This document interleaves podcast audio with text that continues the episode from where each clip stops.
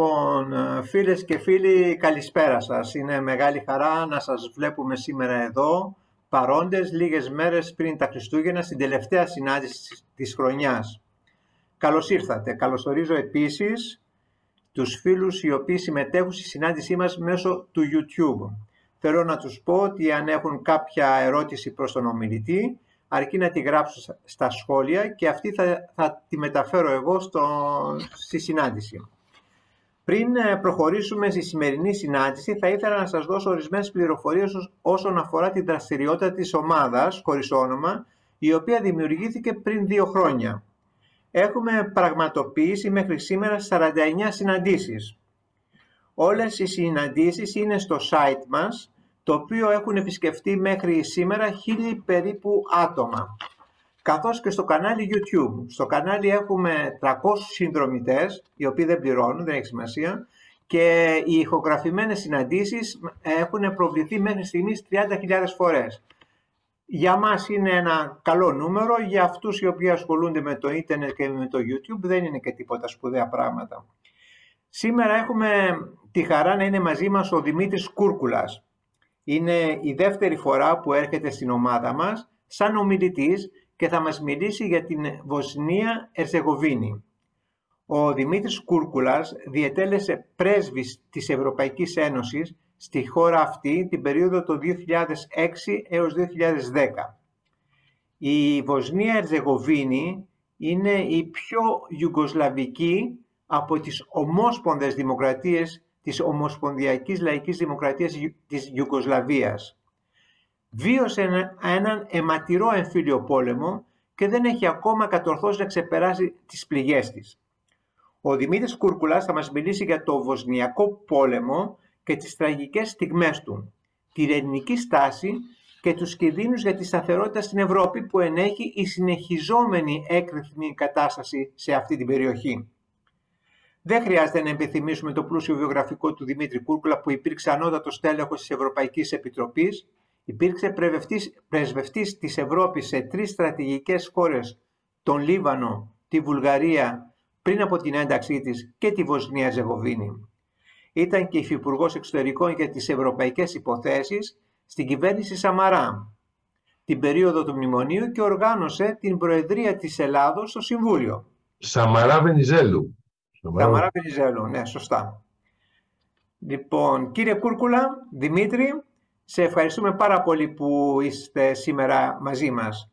Έχετε το λόγο και είμαστε έτοιμοι να σας ακούσουμε.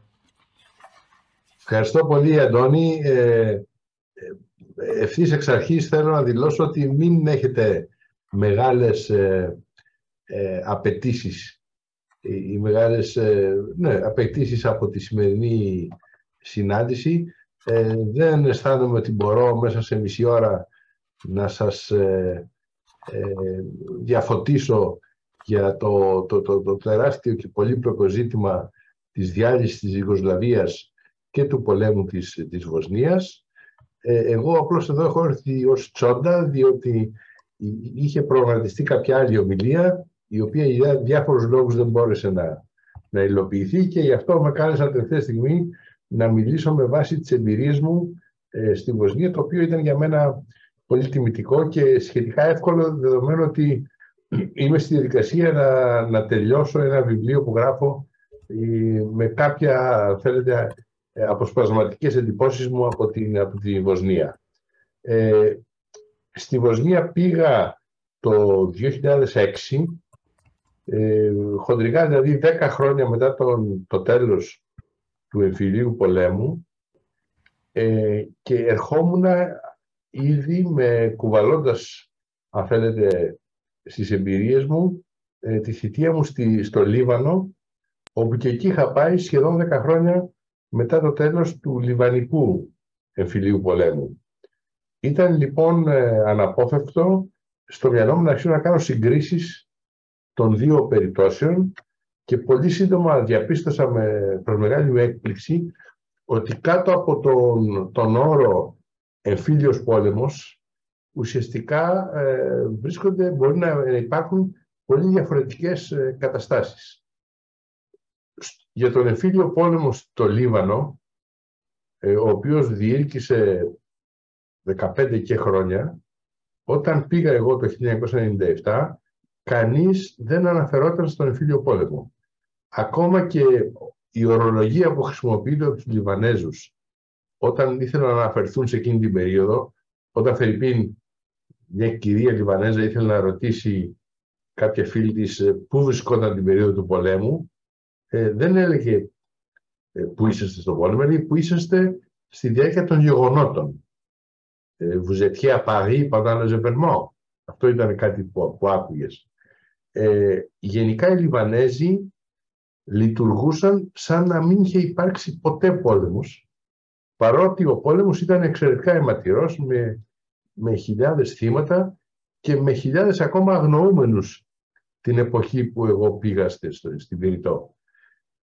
Τελείως αντίθετα, στη Βοσνία βρέθηκα σε μία κατάσταση όπου ε, το κάθε τι θύμιζε το, τον πόλεμο και κάθε οικογένεια προσπαθούσε να μεταδώσει στα παιδιά και στα εγγόνια τους ε, τις εμπειρίες του πολέμου, δηλαδή το τι μπύρα έπινες, το σε, ε, ποιο, ποιο τραγούδι σου άρεσε ή ποιο βιβλίο σου άρεσε, ε, πού έκανες σκι. Διότι όπως ίσως θα θυμάστε οι παλαιότεροι, το 1984, λίγα χρόνια πριν από την ε, έναρξη του εμφυλίου, είχαν γίνει πολύ πετυχημένοι χειμερινοί Ολυμπιακοί, Ολυμπιακοί αγώνες στη Ιουγκοσλαβία, δηλαδή στο Σαράγεβο. Και υπήρχαν δύο πίστες ε, για τα σκι, η, σε απόσταση και οι δύο γύρω στα 30 χιλιόμετρα από το Σαράγεβο. Η μία όμως ανήκε στην ε, σερβική δημοκρατία που είχε γίνει, δηλαδή ήταν σερβοκρατούμενη περιοχή, η άλλη ήταν μουσουλμανοκρατούμενη. Το που θα πήγαινες λοιπόν να κάνεις σκι ήταν ένα πολιτικό, μια πολιτική δήλωση. Και εγώ ως εκπρόσωπο της Ευρωπαϊκής Ένωσης ευτυχώς δεν έκανα σκι, οπότε δεν είχα πρόβλημα ε, που θα πάω. Ε, και η οικογένειά μου που έκανε σκι πήγαινε μία φορά στη μία περιοχή, μία φορά στην άλλη. Αυτά για να σας δώσω έτσι μια εισαγωγή γιατί ε, είχα, άρχισα, θέλετε, ε, διανοητικά να απασχολούμαι και να προσπαθώ να, να μπω λίγο πιο βαθιά στα γεγονότα ε, του εμφυλίου της Βοσνίας. Ε, δεν φιλοδοξώ στην πολύ σύντομη παρέμβασή μου να σας ε, παρουσιάσω έστω και περιληπτικά όλα τα ιστορικά γεγονότα. Ε, απλώς για την οικονομία της συζήτησης να πω ότι για να μπορέσουμε να καταλάβουμε το τι συνέβη στη Ιουγκοσλαβία και στη Βοσνία πρέπει λίγο να δούμε την ιστορία. Η ιστορία της Ιουγκοσλαβίας ξεχνάει πολύ παλιά βέβαια, αλλά κάποιες σημαντικές στιγμές είναι το 18, το 1918, όταν γίνεται για πρώτη φορά το βασίλειο των Σέρβων, των Κροατών και των Σλοβαίνων. Το 1929 το βασίλειο αυτό μετονομάζεται σε βασίλειο της Ιουγκοσλαβίας και βεβαίως μετά το δεύτερο παγκόσμιο πόλεμο έχουμε την περίοδο του Τίτο, την περίοδο της σοσιαλιστικής Ιουγκοσλαβίας, ε, η οποία ε, ε, προσπάθησε να δημιουργήσει ε, κάποια ισορροπία μεταξύ των διαφόρων εθνοτήτων που απάρτιζαν την Ιουγκοσλαβία. η Βοσνία ήταν η πιο ιουγκοσλαβική από όλες τις δημοκρατίες της Ιουγκοσλαβίας με την έννοια ότι δεν υπήρχε καμία κυρίαρχη ε, πλειονοτική, πλειοψηφούσα, αν θέλετε, μειονότητα, ακόμα και οι μουσουλμάνοι, οι Βόσνοι, ήταν λιγότερο από 50%. Υπήρχαν μουσουλμάνοι Βόσνοι, υπήρχαν ε, Σέρβοι Βόσνοι και Κροάτες Βόσνοι. Ε, ήταν επίσης η πιο Ιουγκοσλαβική δημοκρατία με την έννοια ότι υπήρχαν οι περισσότεροι μεικτοί γάμοι μεταξύ των διαφόρων εθνοτήτων ε, και αν θέλετε ο Τίτο ήταν και συνεχίζει ακόμα να είναι δημοφιλής στη Βοσνία τουλάχιστον μεταξύ των μουσουλμάνων διότι ήταν ο ηγέτης ο οποίος αναγνώρισε τους μουσουλμάνους ως εθνότητα και όχι μόνο ως θρησκεία. Ε, από τότε ε, οι Βόσνοι μουσουλμάνοι γράφονται με κεφαλαίο μη μουσουλμάνοι, ενώ όταν θέλουμε να μιλήσουμε για τη θρησκευτική τους ε, ιδιότητα χρησιμοποιούμε το μουσουλμάνος με μικρό ε, μη. Ε, το, η, η Βοσνία λοιπόν ήταν η πιο γιουγκοσλαβική δημοκρατία ε, και όταν ξεκίνησε το, η κατάρρευση της Ιουγκοσλαβίας ε, έγινε μία ε, οι, οι Βόσνοι μουσουλμάνοι, συγγνώμη, εδώ πρέπει να, να δηλώσω ότι, να, μάλλον, να, να εξηγήσω ότι χρησιμοποιώ τον όρο ε, Βόσνοι μουσουλμάνοι σαν μετάφραση αυτού που χρησιμοποιείται στα αγγλικά και γαλλικά και λέγεται Μποσνιάκ. Οι Βόσνοι γενικά λέγονται Μποσνιά. Οι Βόσνοι οι μουσουλμάνοι λέγονται Μποσνιακ. Μποσνιάκ στα γαλλικά. Ε, μου φαίνεται πολύ δύσκολο να το, μετα, να το μεταφράσω αυτό στα ελληνικά, δηλαδή από βοσνιακός. Ε, γι' αυτό χρησιμοποιώ ε, τον, ε, τη σύνθετη, ας θέλετε, λέξη, Βόσνιος Μουσουλμάνος, που σημαίνει Μπόσνιακ. Και υπάρχει και ο Βόσνιος Σέρβος και ο Βόσνιος Κροάτης. Ε, λοιπόν, ο, ο, η, την περίοδο λοιπόν του, του Τίτο, αυτή η δημοκρατία, αν θέλετε, ήταν η πιο γιουγκοσλαβική, αλλά όταν άρχισε η κατάρρευση και όταν το Βελιγράδι έπαψε πια να είναι, αυτά είναι μετά το θάνατο του Τίτο, έπαψε να είναι ένας παράγοντας ε, ενοποίησης των διαφόρων εθνοτήτων, αλλά έγινε, αν θέλετε, έρμεο των Σέρβων εθνικιστών με επικεφαλής τον Μιλόσεβιτς, με, όπου αποσκοπούσε απλώς και μόνος στην προώθηση των σερβικών ε, ε, ενδιαφερόντων και συμφερόντων, τότε οι, οι, οι μουσουλμάνοι Βόσνοι αποφάσισαν να κάνουν δημοψήφισμα για ανεξαρτητοποίηση. Θεώρησαν, τώρα υπάρχουν πολλές απόψεις νομικές κλπ, ότι αυτή η, η, η διαδικασία δημοψηφίσματος για ανεξαρτητοποίηση ήταν σύμφωνη με το Σύνταγμα της Ιουγκοσλαβίας. Αν το αμφισβητούν και οι Σέρβοι το αμφισβήτησαν και έτσι δεν συμμετείχαν στο δημοψήφισμα, το οποίο όμως με συντηρητική πλειοψηφία όσων συμμετείχαν ψήφισε υπέρ της ανεξαρτησίας. Και έτσι ανακηρύχθηκε η ανεξαρτησία της Βοσνίας ε, και έτσι ξεκίνησε ο πόλεμος με τον Ιουγκοσλαβικό στρατό, ο οποίος ουσιαστικά είχε, είχε γίνει σερβικός στρατός. Και με την συνδρομή, αν θέλετε, των ε, παραστρατιωτικών των Σερβοβόσνιων με επικεφαλής τον στρατηγό Μλάντιτς και πολιτικό εκπρόσωπο τον Κάραντιτς ε, άρχισαν πρώτα απ' όλα να, ε, άρχισαν την πολιορκία του Σεράγεβο η οποία κράτησε 3,5 χρόνια. Έτσι, είναι η, η, η, η, μακρότερη ε, πολιορκία μιας ευρωπαϊκής πρωτεύουσας για πάρα, πολλούς, ε, πάρα πολλές δεκαετίες και αυτά τα αναφέρω εν συντομία για να φτάσω στο πώς τέλειωσε ο πόλεμος, το οποίο είναι πολύ σημαντικό, διότι το πώς τέλειωσε ο πόλεμος έχει σημαντικές επιπτώσεις στη σημερινή κατάσταση και στις σημερινές δυσκολίες που αντιμετωπίζει η Βοσνία.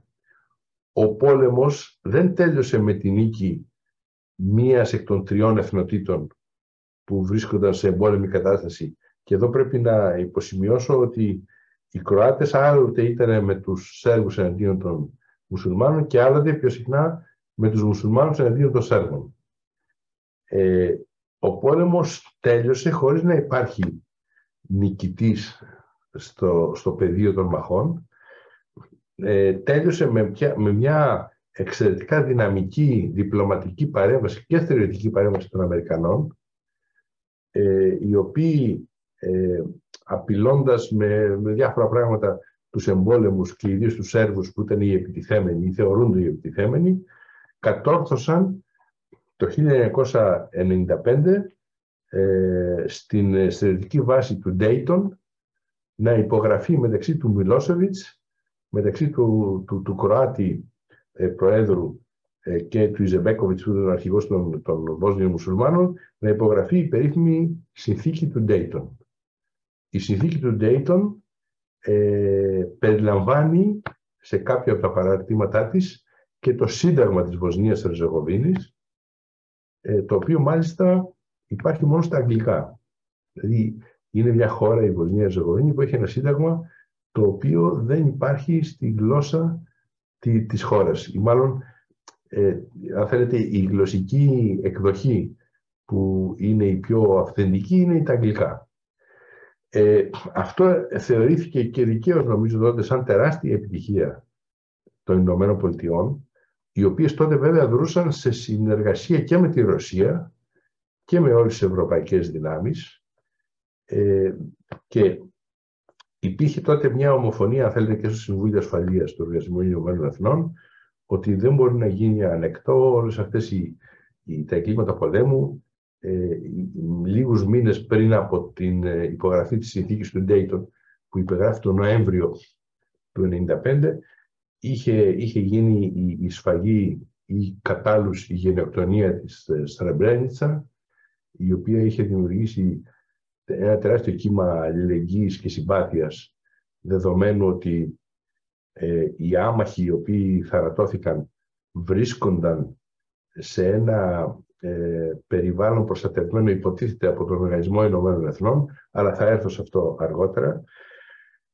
Άρα λοιπόν η Βοσνία ξεκίνησε, αν θέλετε, την πορεία της, ε, την ειρηνική σαν ανεξάρτητη χώρα, έχοντας ε, το βαρύ φορτίο ενός συντάγματος, το οποίο ουσιαστικά είχε μία διαδικασία διακυβέρνησης τόσο περίπλοκη, που ουσιαστικά ήταν ανέφικτη.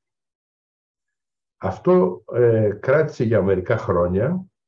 Έγιναν προσπάθειες από τη διεθνή κοινότητα να γίνει πιο ορθολογικό το σύστημα διακυβέρνησης και λιγότερο αποκεντρωμένο, δηλαδή οι Αμερικανοί και οι άλλοι μεσολαβητές, προκειμένου να επιτύχουν να σταματήσει η αιματοχυσία, ε, έκαναν ένα, μια συνθήκη, ένα σύνταγμα, το οποίο είναι εξαιρετικά αποκεντρωτικό, μέχρι σημείου που να είναι ανεφάρμοστο, ε, πιστεύοντας ότι μετά το τέλος του πολέμου θα βρεθεί ένας συμβιβασμός που το σύστημα αυτό θα γίνει πιο ορθολογικό. Μετά το τέλος του πολέμου έγινε μια προσπάθεια να μεταφερθούν ορισμένες αρμοδιότητες από τα αποκεντρωμένα κέντρα εξουσίας στο Σεράγεβο. Στην προσπάθεια αυτή αντιδρούσαν και οι Σέρβοι, οι οποίοι δεν θέλανε που δεν είναι λόγο να θυσιάσουν την αυτονομία την οποία είχαν πετύχει. Οι Κροάτες, ε, οι οποίοι είχαν ουσιαστικά εγκλωβιστεί ε, σε μία από τις δύο ε, οντότητες, δηλαδή η, η, η, Βοσνία είναι χωρισμένη σε δύο οντότητες. Στην ε, Ρεπούμπλικα Σέρψχα, με πρωτεύουσα την Πάνια Λούκα, η οποία ουσιαστικά είναι το κομμάτι που κατοικείται από Σερβοβόσνιους σήμερα ε, και από την Federation, από την Ομοσπονδία, η οποία είναι υποτίθεται μια σύζευξη Κροατών και Μουσουλμάνων. Η Federation είναι χωρισμένη σε 10 καντόνια, όπου κάθε καντόνι έχει πρωθυπουργό, έχει υπουργούς ε, και μερικά καντόνια είναι πλειοψηφικά μουσουλμανικά, μερικά είναι κατά πλειοψηφία κροατικά και μερικά είναι μισά-μισά. Ε, η Federation, δηλαδή η κροατομουσουλμανική αν θέλετε ομοσπονδία, ε, ουσιαστικά δεν είναι σε θέση να αυτοκυβερνηθεί. Βρίσκεται σε μια συνεχή παράλυση και σε μια συνεχή ε, αδυναμία να, να λάβει αποφάσεις. Ενώ η Ρεπούμπλικα Σέρβσκα είναι πιο συγκεντρωτική, πιο αποδοτική οι, οι μουσουλμάνοι ε, μετά το τέλος του πολέμου θεωρούσαν ότι είναι υπέρτατη αδικία το να έχει δοθεί τόσο μεγάλη αυτονομία στους Σέρβους οι οποίοι θεωρούν το οι υπέτειοι του πολέμου και οι εγκληματίες πολέμου και θεωρούσαν ότι είναι η μόνη εθνότητα της πρώην σοσιαλιστικής Ιουγκοσλαβίας που δεν έχουν τη δική τους χώρα. Διότι πράγματι η Βοσνία δεν ανήκει στους μουσουλμάνους ε, ε, μοιράζονται την εξουσία, αν θέλετε, και με τους ε, Σέρβους. Άρα όλη η προσπάθειά τους ε, απέβλεπε και συνεχίζει να αποβλέπει στο είτε να καταργήσουν την αυτόνομη ας πούμε οντότητα των Σέρβων ή εν πάση να τις πάρουν όσες αρμοδιότητες μπορούν. σε αυτή την προσπάθεια για ένα μεγάλο διάστημα είχαν βρει σύμμαχους και συνέτερους ε, τη διεθνή κοινότητα και την ευρωπαϊκή κοινότητα μέχρι ότου ε, τα πολιτικά ηνία των Σερβοβόσνιων ανέλαβε ο Ντόντικ, ο Μίλοραντ Ντόντικ, ίσως έχετε ακούσει το όνομά του, ο οποίος κυριαρχεί πολιτικά στους Σερβοβόσνιους εδώ και 20 χρόνια, ο οποίος επειδή ακριβώς δεν βαρύνεται με εγκλήματα πολέμου, δεν, είχε, δεν συμμετείχε στη Σρεμπρένιτσα και όλα αυτά, ε, δεν, δεν θεωρούσε ότι οφείλει να υπακούσει ε, στις βουλήσεις της διεθνούς κοινότητας. Και δεν ήταν, αν θέλετε, ε, όπως ήταν οι πολιτικοί σύμμαχοι του Κάραντιτς, ε, δεν, δεν φοβούνται ότι αν φέρουν αντιρρήσεις στη διεθνή κοινότητα ε, θα βγουν στην επιφάνεια ε, διάφορα επιβαρυντικά στοιχεία εις βάρος τους. Σήμερα λοιπόν και εδώ και πάρα πολλά χρόνια η Βοσνία δεν μπορεί να κάνει κανένα βήμα προς την ευρωπαϊκή της προοπτική ακριβώς διότι το Σύνταγμά της, ο τρόπος διακυβέρνησής της είναι απολύτως ε, ασύμβατος με τις υποχρεώσεις που αναλαμβάνει ένα κράτος μέλος. Εάν δηλαδή η Βοσνία σήμερα με το συνταγματικό καθεστώς που έχει γινόταν κράτος μέλος, είναι σίγουρο ότι θα παρέλειε και το κοινοτικό σύστημα λήψης αποφάσεων. Άρα αυτό ε, είναι κάτι που δηλαδή, πρέπει να προηγηθεί η συνταγματική μεταρρύθμιση, η οποία όμως συνταγματική μεταρρύθμιση μπορεί να γίνει σύμφωνα με το Dayton μόνο με τη σύμφωνη γνώμη και των τριών εθνοτήτων. Ε, των Σέρβων, των Κροατών και των Μουσουλμάνων. Ε, έγιναν πάρα πολλές προσπάθειες και στην περίοδο που ήμουν ε, στο Σεράγεβο, οι οποίες όλες απέτυχαν εν μέρη λόγω των πολιτικών ηγετών των τριών ε, ε, εθνοτήτων, αλλά και εν μέρη και λόγω των ε, πολλών, αν θέλετε, λαθών που κατά τη γνώμη μου έγιναν από πλευράς τη διεθνού κοινότητας, η οποία διεθνής κοινότητα αντί να προσπαθήσει ε, να πείσει τους και τους μουσουλμάνους να έχουν χαμηλότερες βλέψεις και πιο ρεαλιστικές, ε, τους ενθάρρυνε να έχουν μαξιμαλιστικές απαιτήσεις. Ε, ε, θα, θα μιλήσω τώρα για δύο ξεχωριστές εμπειρίες που είχα και με αυτό θα κλείσω την, την παρέμβασή μου ε, για να σας δώσω δύο χαρακτηριστικά θέλετε, ε, παραδείγματα ε, του πού βρίσκεται η Βοσνία, ακόμα και σήμερα. Ε, το ένα αφορά το Μοστάρ, το οποίο είναι μια πανέμορφη πόλη, νομίζω είναι η τρίτη μεγαλύτερη πόλη της Βοσνίας, στην διάρκεια του, του, της Τιτοϊκής Ιουγκοσλαβίας ήταν η πιο ε, Ιουγκοσλαβική πόλη της χώρας, διότι είχε το μεγαλύτερο ποσοστό μειχτών γάμων, άρα θα περίμενε κανείς ότι ο πόλεμος, ο εμφύλιος μεταξύ των τριών εθνοτήτων, στο Μόσταρ υπήρχαν και Σέρβοι και Κροάτες και Μουσουλμάνοι, θα περίμενε κανείς ότι ο πόλεμος εκεί θα ήταν λιγότερο αιματηρός. Συνέβη ακριβώς το αντίθετο. Επειδή ακριβώς ε, η κοινωνία του Μόσταρ ήταν εμπλεκόμενη, δηλαδή υπήρχαν οικογένειες που ήταν, δεν ήταν χωρισμένα τα τσανάκια των τριών εθνοδίτων όπως ήταν σε άλλες πόλεις, γι' αυτό η εμφύλια σύρεξη ήταν πιο αιματηρή. Μετά το τέλος του πολέμου, οι μεν Σέρβοι που ήταν οι μικρότεροι από τις τρεις μειονότητες εξαφανίστηκαν. Ε, η, η πόλη δεν χωρίστηκε στο μουσουλμανικό τομέα και στον κροατικό τομέα. Ε, μεταξύ των δύο τομέων υπάρχει αυτή η καταπληκτική γέφυρα η οποία έχει χτιστεί το 1500 τόσο από έναν ε, Οθωμανό μεγάλο αρχιτέκτονα ε, η οποία καταστράφηκε στη διάρκεια του πολέμου ε, ενώ ήταν μνημείο της παγκόσμιας κληρονομιάς αναγνωρισμένο από την UNESCO καταστράφηκε μάλλον από βομβαρδισμούς Κροατών ε, και η διεθνής κοινότητα και η Ευρωπαϊκή Ένωση πρώτα απ' όλα ανέλαβε το έργο και, και την ανακαίνισε και, και γενιάστηκε ε, πριν από μερικά χρόνια. Αλλά σήμερα, ενώ παλιότερα η γέφυρα αυτή ήταν και συμβολικά, αν θέλετε, η ένωση διαφόρων εθνοτήτων, σήμερα είναι η διαχωριστική γραμμή. Από μια μεριά υπάρχουν μόνο Κροάτες και από την άλλη μόνο Μουσουλμάνοι. Ε, επί δεκαετίες το Μοστάρ δεν ήταν σε θέση να συμφωνήσει, οι κάτοικοι του Μοστάρ να συμφωνήσουν ε, στον τρόπο διαχείρισης της Δημοτικής Αρχής.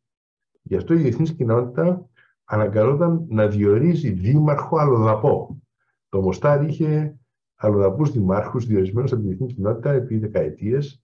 Δεν μπορούσαν να συμφωνήσουν ούτε καν και στον τρόπο ε, συλλογής, αν θέλετε, των απορριμμάτων δηλαδή για, για βασικές, ας πούμε, δημοτικές. Ε, και συνεχίζει να παραμένει ένα κατεξοχήν μια πόλη διηρημένη. Ε, εγώ είχα μια πάρα πολύ έντονη εμπειρία τις πρώτες εβδομάδες της, της παρουσίας μου στη, στη Βοσνία. Με κάλεσαν και έγινε μια μεγάλη φιέστα της διεθνούς κοινότητας για να δώσουμε σπίτια στους ε, πρόσφυγες, στους Κροάτες που είχαν φύγει από την, την περιοχή μου λόγω πολέμου και επέστρεφαν και με χρήματα της Ευρωπαϊκής Ένωσης και της διεθνούς κοινότητας είχαν χτιστεί πανέμορφα σπιτάκια και ε, είχαν μαζευτεί εκεί οι Αμερικάνοι, το ΟΗΕ, η UNHCR και όλοι. Και εγώ, ας πούμε, ως εκπρόσωπος της Ευρωπαϊκής Ένωσης, έδινα τα κλειδιά σε καθένα, σε, στον αρχηγό της οικογένειας που είχαν, ας πούμε, επιλεγεί για να πάρουν το, το πανέμορφο σπιτάκι. Ε, την εποχή εκείνη υπήρχε πολύ μεγάλη αντιπαράθεση διότι η Ευρωπαϊκή Ένωση επέμενε ότι τα σχολεία τα οποία ξανά άνοιγαν και πολλά από αυτά κτίζονταν με κοινοτικά χρήματα, δεν μπορούσαν να, είναι, να υπάρχει εθνικός διαχωρισμός, να είναι σχολεία απαρχάητο, που να είναι άλλο σχολείο για τους Κοράτες, άλλο για τους Μουσουλμάνους. Και επέμενε ότι πρέπει τα σχολεία να είναι ενιαία και σωστά επέμενε. Αυτό όμως δεν ήταν αρεστός στους, σε πάρα πολλούς κατοίκους. Θυμάμαι λοιπόν ότι όταν φωνάξανε έναν ε, αρχηγό οικογένειας να του παραδώσω τα κλειδιά, ηλιοκαμένος και ε, ανέβηκε πάνω, πήρε το μικρόφωνο και σε άψογα αμερικάνικα μάλλον, γιατί προφανώς είχε περάσει χρόνια στην Αμερική, μου είπε ευχαριστώ πολύ την Ευρωπαϊκή Ένωση, αλλά αν νομίζετε ότι με αυτό το σπίτι θα με αναγκάσετε να στείλω τα παιδιά μου στο ίδιο σχολείο με, το, με τους μουσουλμάνους, κάνετε μεγάλο λάθος και μου πέταξε τα κλειδιά στη μούρη του. Αυτό ήταν λοιπόν για μένα ένα πραγματικό σοκ για να σας δείξω τις δυσκολίες για να επιβάλλει η Ευρωπαϊκή Ένωση την αρχή ότι τα σχολεία δεν πρέπει να είναι χωρισμένα σε θρησκευτικές κοινότητες, φιλετικές κοινότητες. Ε, ένα άλλο ζήτημα, ένα, ένα άλλο θέμα ε, που μου έχει μείνει πολύ έντονο στη, στη, στη μνήμη μου είναι η, η, η Εθνική Βιβλιοθήκη της Βοσνίας η οποία στεγαζόταν σε ένα καταπληκτικό κτίριο ε, το οποίο είχε χτιστεί στην περίοδο της Αυστρογγλικής Αυτοκρατορίας από ένα διάσημο αυστριακό αρχιτέκτονα και σε ένα στυλ ε, λίγο αραβικό, μουσουλμανό, έτσι, ας πούμε, δηλαδή με ανατολικά, δηλαδή, στοιχεία Ανατολής και Δύσης. Εμπάσχετο σε αυτό το πανέμορφο κτίριο δεσπόζει όταν μπαίνεις στο, στην, στην, στο Σεράγεβο από την βόρεια πλευρά. Αυτό το κτίριο ε, επί Τίτο ήταν το Δημαρχείο, ε, μάλλον συγγνώμη, παλιότερα ήταν το Δημαρχείο της πόλης, επί Τίτο έγινε η Εθνική Βιβλιοθήκη και φιλοξενούσε εκατομμύρια τόμους βιβλίων, πολλά χειρόγραφα, σημαντικά χειρόγραφα. Όταν ξεκίνησε η, η πολιορκία του Σεράγεβο από τους Σέρβους και από τους Σέρβου, Σερβοβόνιους παραστεριωτικούς, ε, μετά από δύο-τρεις μήνες ε, έγινε ο εμπρισμός αυτού του κτηρίου τον Αύγουστο του 1992 ε, όπου οι, οι, οι, Σέρβοι ρίξανε εμπριστικές βόμβες και κατέστρεψαν το κτηρίο και κάψανε γύρω στα 2 με, με 2,5 εκατομμύρια βιβλία χειρόγραφα. Ε, οι, οι, οι περιγραφές είναι συγκλονιστικές ότι επί τρεις μέρες στο Σεράγεβο έβρεχε ε, σαν χιόνι, ας πούμε, μαύρες νυφάδες από καμένα βιβλία. Ε, η, ο, ο Κάραντης ο ίδιος είχε αρνηθεί την, ε, την, την, την, την εμπλοκή του, των Σερβοβόσνιων λέγοντας ότι το κάψανε επίτηδες οι, οι μουσουλμάνοι. Αυτό δεν, δεν αποδεικνύεται με κανένα τρόπο, δεδομένου δε ότι και πριν από μερικές εβδομάδες, πριν καεί ε, η βιβλιοθήκη, αυτή η πολύ σημαντική βιβλιοθήκη, είχαν ρίξει βόμβες να πάρουν και είχαν κάψει το Oriental Institute, ε, το οποίο είχε τη μεγαλύτερη συλλογή Οθωμανικών, Ισλαμικών και Εβραϊκών χειρογράφων στην Ευρώπη. Είχε μάλιστα και χειρόγραφα τα οποία ήταν γραμμένα σε μια γλώσσα που λέγεται Αλζαμιάντο, Αλζαμιάντο όπου είναι σερβοκροάτικα αλλά με αραβικό αλφάβητο. Ε, άρα λοιπόν, η, αν θέλετε, η, η, ενοχή των Σέρβων για αυτό το, το πολιτιστικό έγκλημα είναι, είναι δεδομένη. Ένας μάλιστα ε, Κροάτης ε, ιστορικός ε, δημιούργησε μια καινούργια λέξη, την memorocide, όπως λέμε genocide, για τη γενοκτονία, memorocide, δηλαδή την προσπάθεια να καταστραφεί το πολιτιστικό παρελθόν ενός λαού ή ενός, μιας κοινότητας. Ε, ήταν λοιπόν μια συγκλονιστική εμπειρία. Η Ευρωπαϊκή Ένωση ε, κατόρθωσε να, να, να βρει τα, τα, τα, τα, μεγάλα ποσά που χρειάζονταν, ε, γύρω στα νομίζω 15 εκατομμύρια ευρώ και με πάση περιπτώσει λίγο πριν φύγω από το Σαράγεβο το 2010 ξεκίνησε η, η, ανακαίνιση αυτού του καταπληκτικού κτηρίου ε, και το 2014 έγιναν τα εγγένεια. Ε, αν είδατε στην, ε, ε, στην πρόσκληση που σας απίφθινε ο, ο, ο, ο Αντώνης Παπακώστας για τη σημερινή κουβέντα, ε, υπάρχει μια φωτογραφία από μια σύνθεση καλλιτεχνική η οποία φιλοξενείται στα ερήπια της βιβλιοθήκης και η οποία έχει, έχει σαν δημιουργό τον συμπατριώτη, τον συμπατριώτη μας αλλά και Ιταλό καλλιτέχνη τον Γιάννη Κουνέλη ο οποίος θεωρείται, ο οποίος έφυγε πριν από μερικά χρόνια, ε, ο οποίος θεωρείται από τους πρωτεργάτες ε, του κινήματος της Άρτε Povera, εν είναι μεγάλος καλλιτέχνης και ο οποίος, όπως και πάρα πολλοί άλλοι καλλιτέχνες, συγκινημένοι από την τραγωδία που επί 3,5 χρόνια βίωνε το Σαράγεβο, είχε δωρήσει αυτό το έργο του, το οποίο φιλοξενείται μέσα στα ερήπια της, της βιβλιοθήκης. Ε, μια τελευταία κουβέντα. Έχω αφήσει βέβαια πολλά σημαντικά ζητήματα, αλλά νομίζω ότι στη διάρκεια του, της, της συζήτησης θα μπορέσουμε να τα, να τα θίξουμε ενδεχομένως. Είναι το, το μεγάλο θέμα της Σερεμπρένιτσα. Όπως είπα και στην αρχή, εκεί υπήρχε μια περιοχή η οποία ήταν υπό την προστασία του ΟΗΕ, υπήρχαν Ολλανδοί και, και Ανώκρανοι οι οποίοι υποτίθεται ότι θα προστάτευαν ε, τους αμάχους οι οποίοι προσέφευγαν εκεί για να αποφύγουν τους κινδύνους των μαχών που, που μένονταν.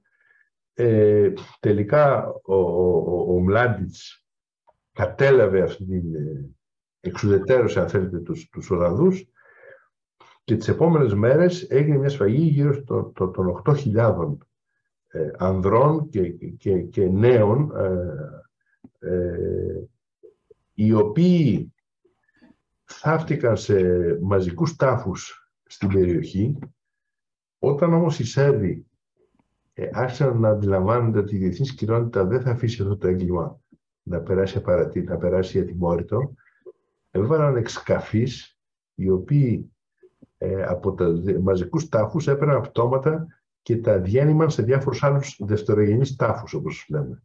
Με αποτέλεσμα σήμερα να βρίσκονται μέλη του ιδίου πτώματος ε, ενταφιασμένα σε διαφορετικούς χώρους που μπορεί να υπάρχουν χιλιόμετρα μεταξύ τους. Ε, υπάρχει μια καταπληκτική, γιατί τώρα τελευταία ακούμε για ΜΚΟ και τη συνδέουμε όλους με αρνητικά, ε, με, με, με, υπάρχει μια καταπληκτική μη κυβερνητική οργάνωση η οποία αργότερα μετεξελίχθηκε σε διεθνή οργανισμό η οποία λέγεται International Commission for Missed Persons. Αυτή η δηλαδή, Διεθνής Επιτροπή για τους, ε, για, τους ε, αγνοούμενους. αγνοούμενους. Αυτή έγινε με παρότριση του Bill Clinton από κάποιους Αμερικανούς ακτιβιστές ξεκίνησε, όπως είπα, σαν ΜΚΟ, αργότερα ανα, αναβαθμίστηκε σε διεθνή οργανισμό. Αυτή, αυτός λοιπόν ο οργανισμός, αυτή η οργάνωση, έχει αναπτύξει ένα καταπληκτικό επιστημονικό, μια επιστημονική μέθοδο αναγνώρισης πτωμάτων μέσω DNA. Και μπορούν σήμερα, παίρνοντας τα DNA των, των οικογενειών, διότι πρέπει εδώ να, να, να, να ξέρουμε ότι οι Ιγκοσλαβικοί πόλεμοι άφησαν 40.000 αγνοούμενους. 40.000. Εμείς γνωρίζουμε βεβαίως το ζήτημα των αγνοωμένων λόγω Κύπρου.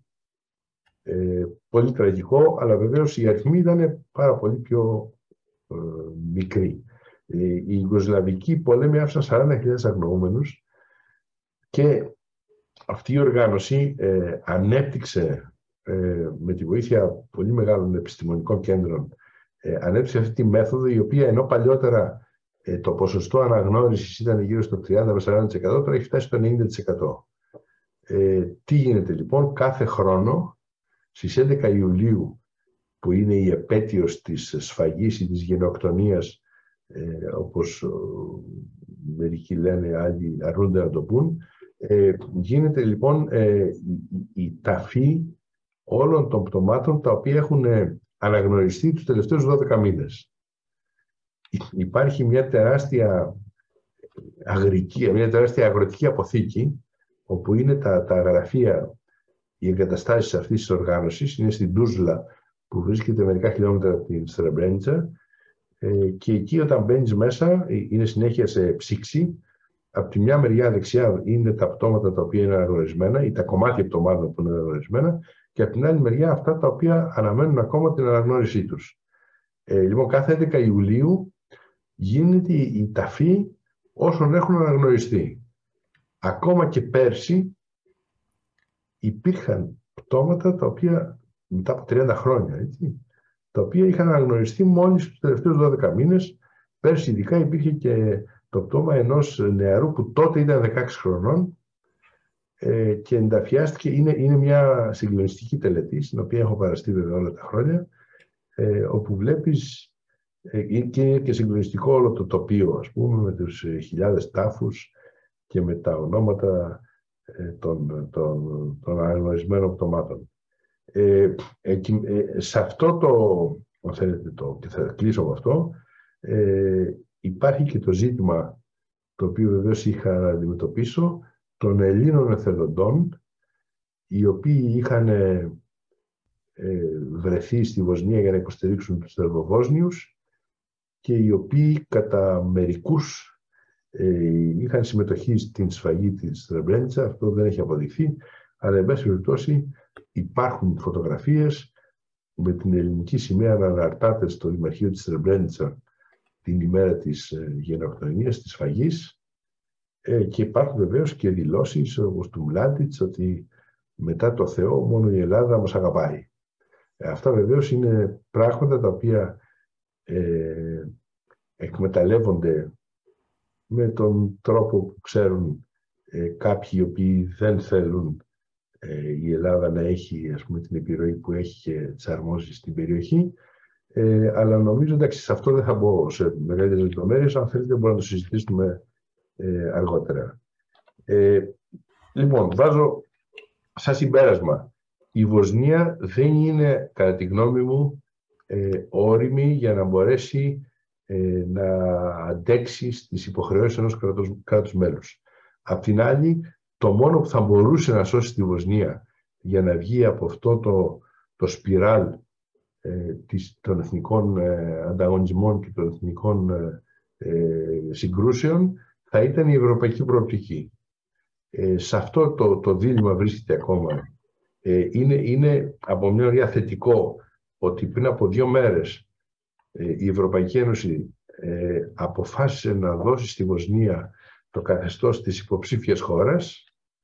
Ε, απ' την άλλη βεβαίως αυτό το καθεστώς δόθηκε με μια σειρά από προϋποθέσεις ε, οι οποίες θα είναι πάρα πολύ δύσκολο να εκπληρωθούν δεδομένου ότι η διεθνής κοινότητα έχει κάνει πάρα πολύ καλή δουλειά στη Βοσνία ε, για την απονομή δικαιοσύνης, που είναι απαραίτητη για να υπάρξει συμφιλίωση, αλλά δυστυχώς δεν έχει προχωρήσει ή δεν έχει μπορέσει να προχωρήσει όσο θα ήθελε στη συμφιλίωση. Δεν θέλω να κατηγορήσω την Ευρωπαϊκή Ένωση για ό,τι κακό συμβαίνει ακόμα στη Βοσνία.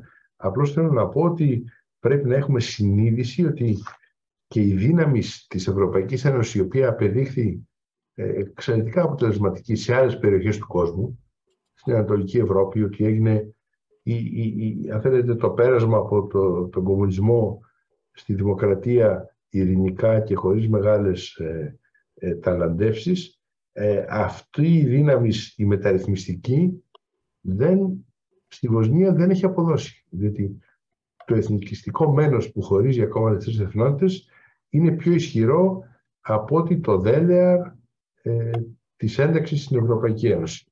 Ευχαριστώ πολύ.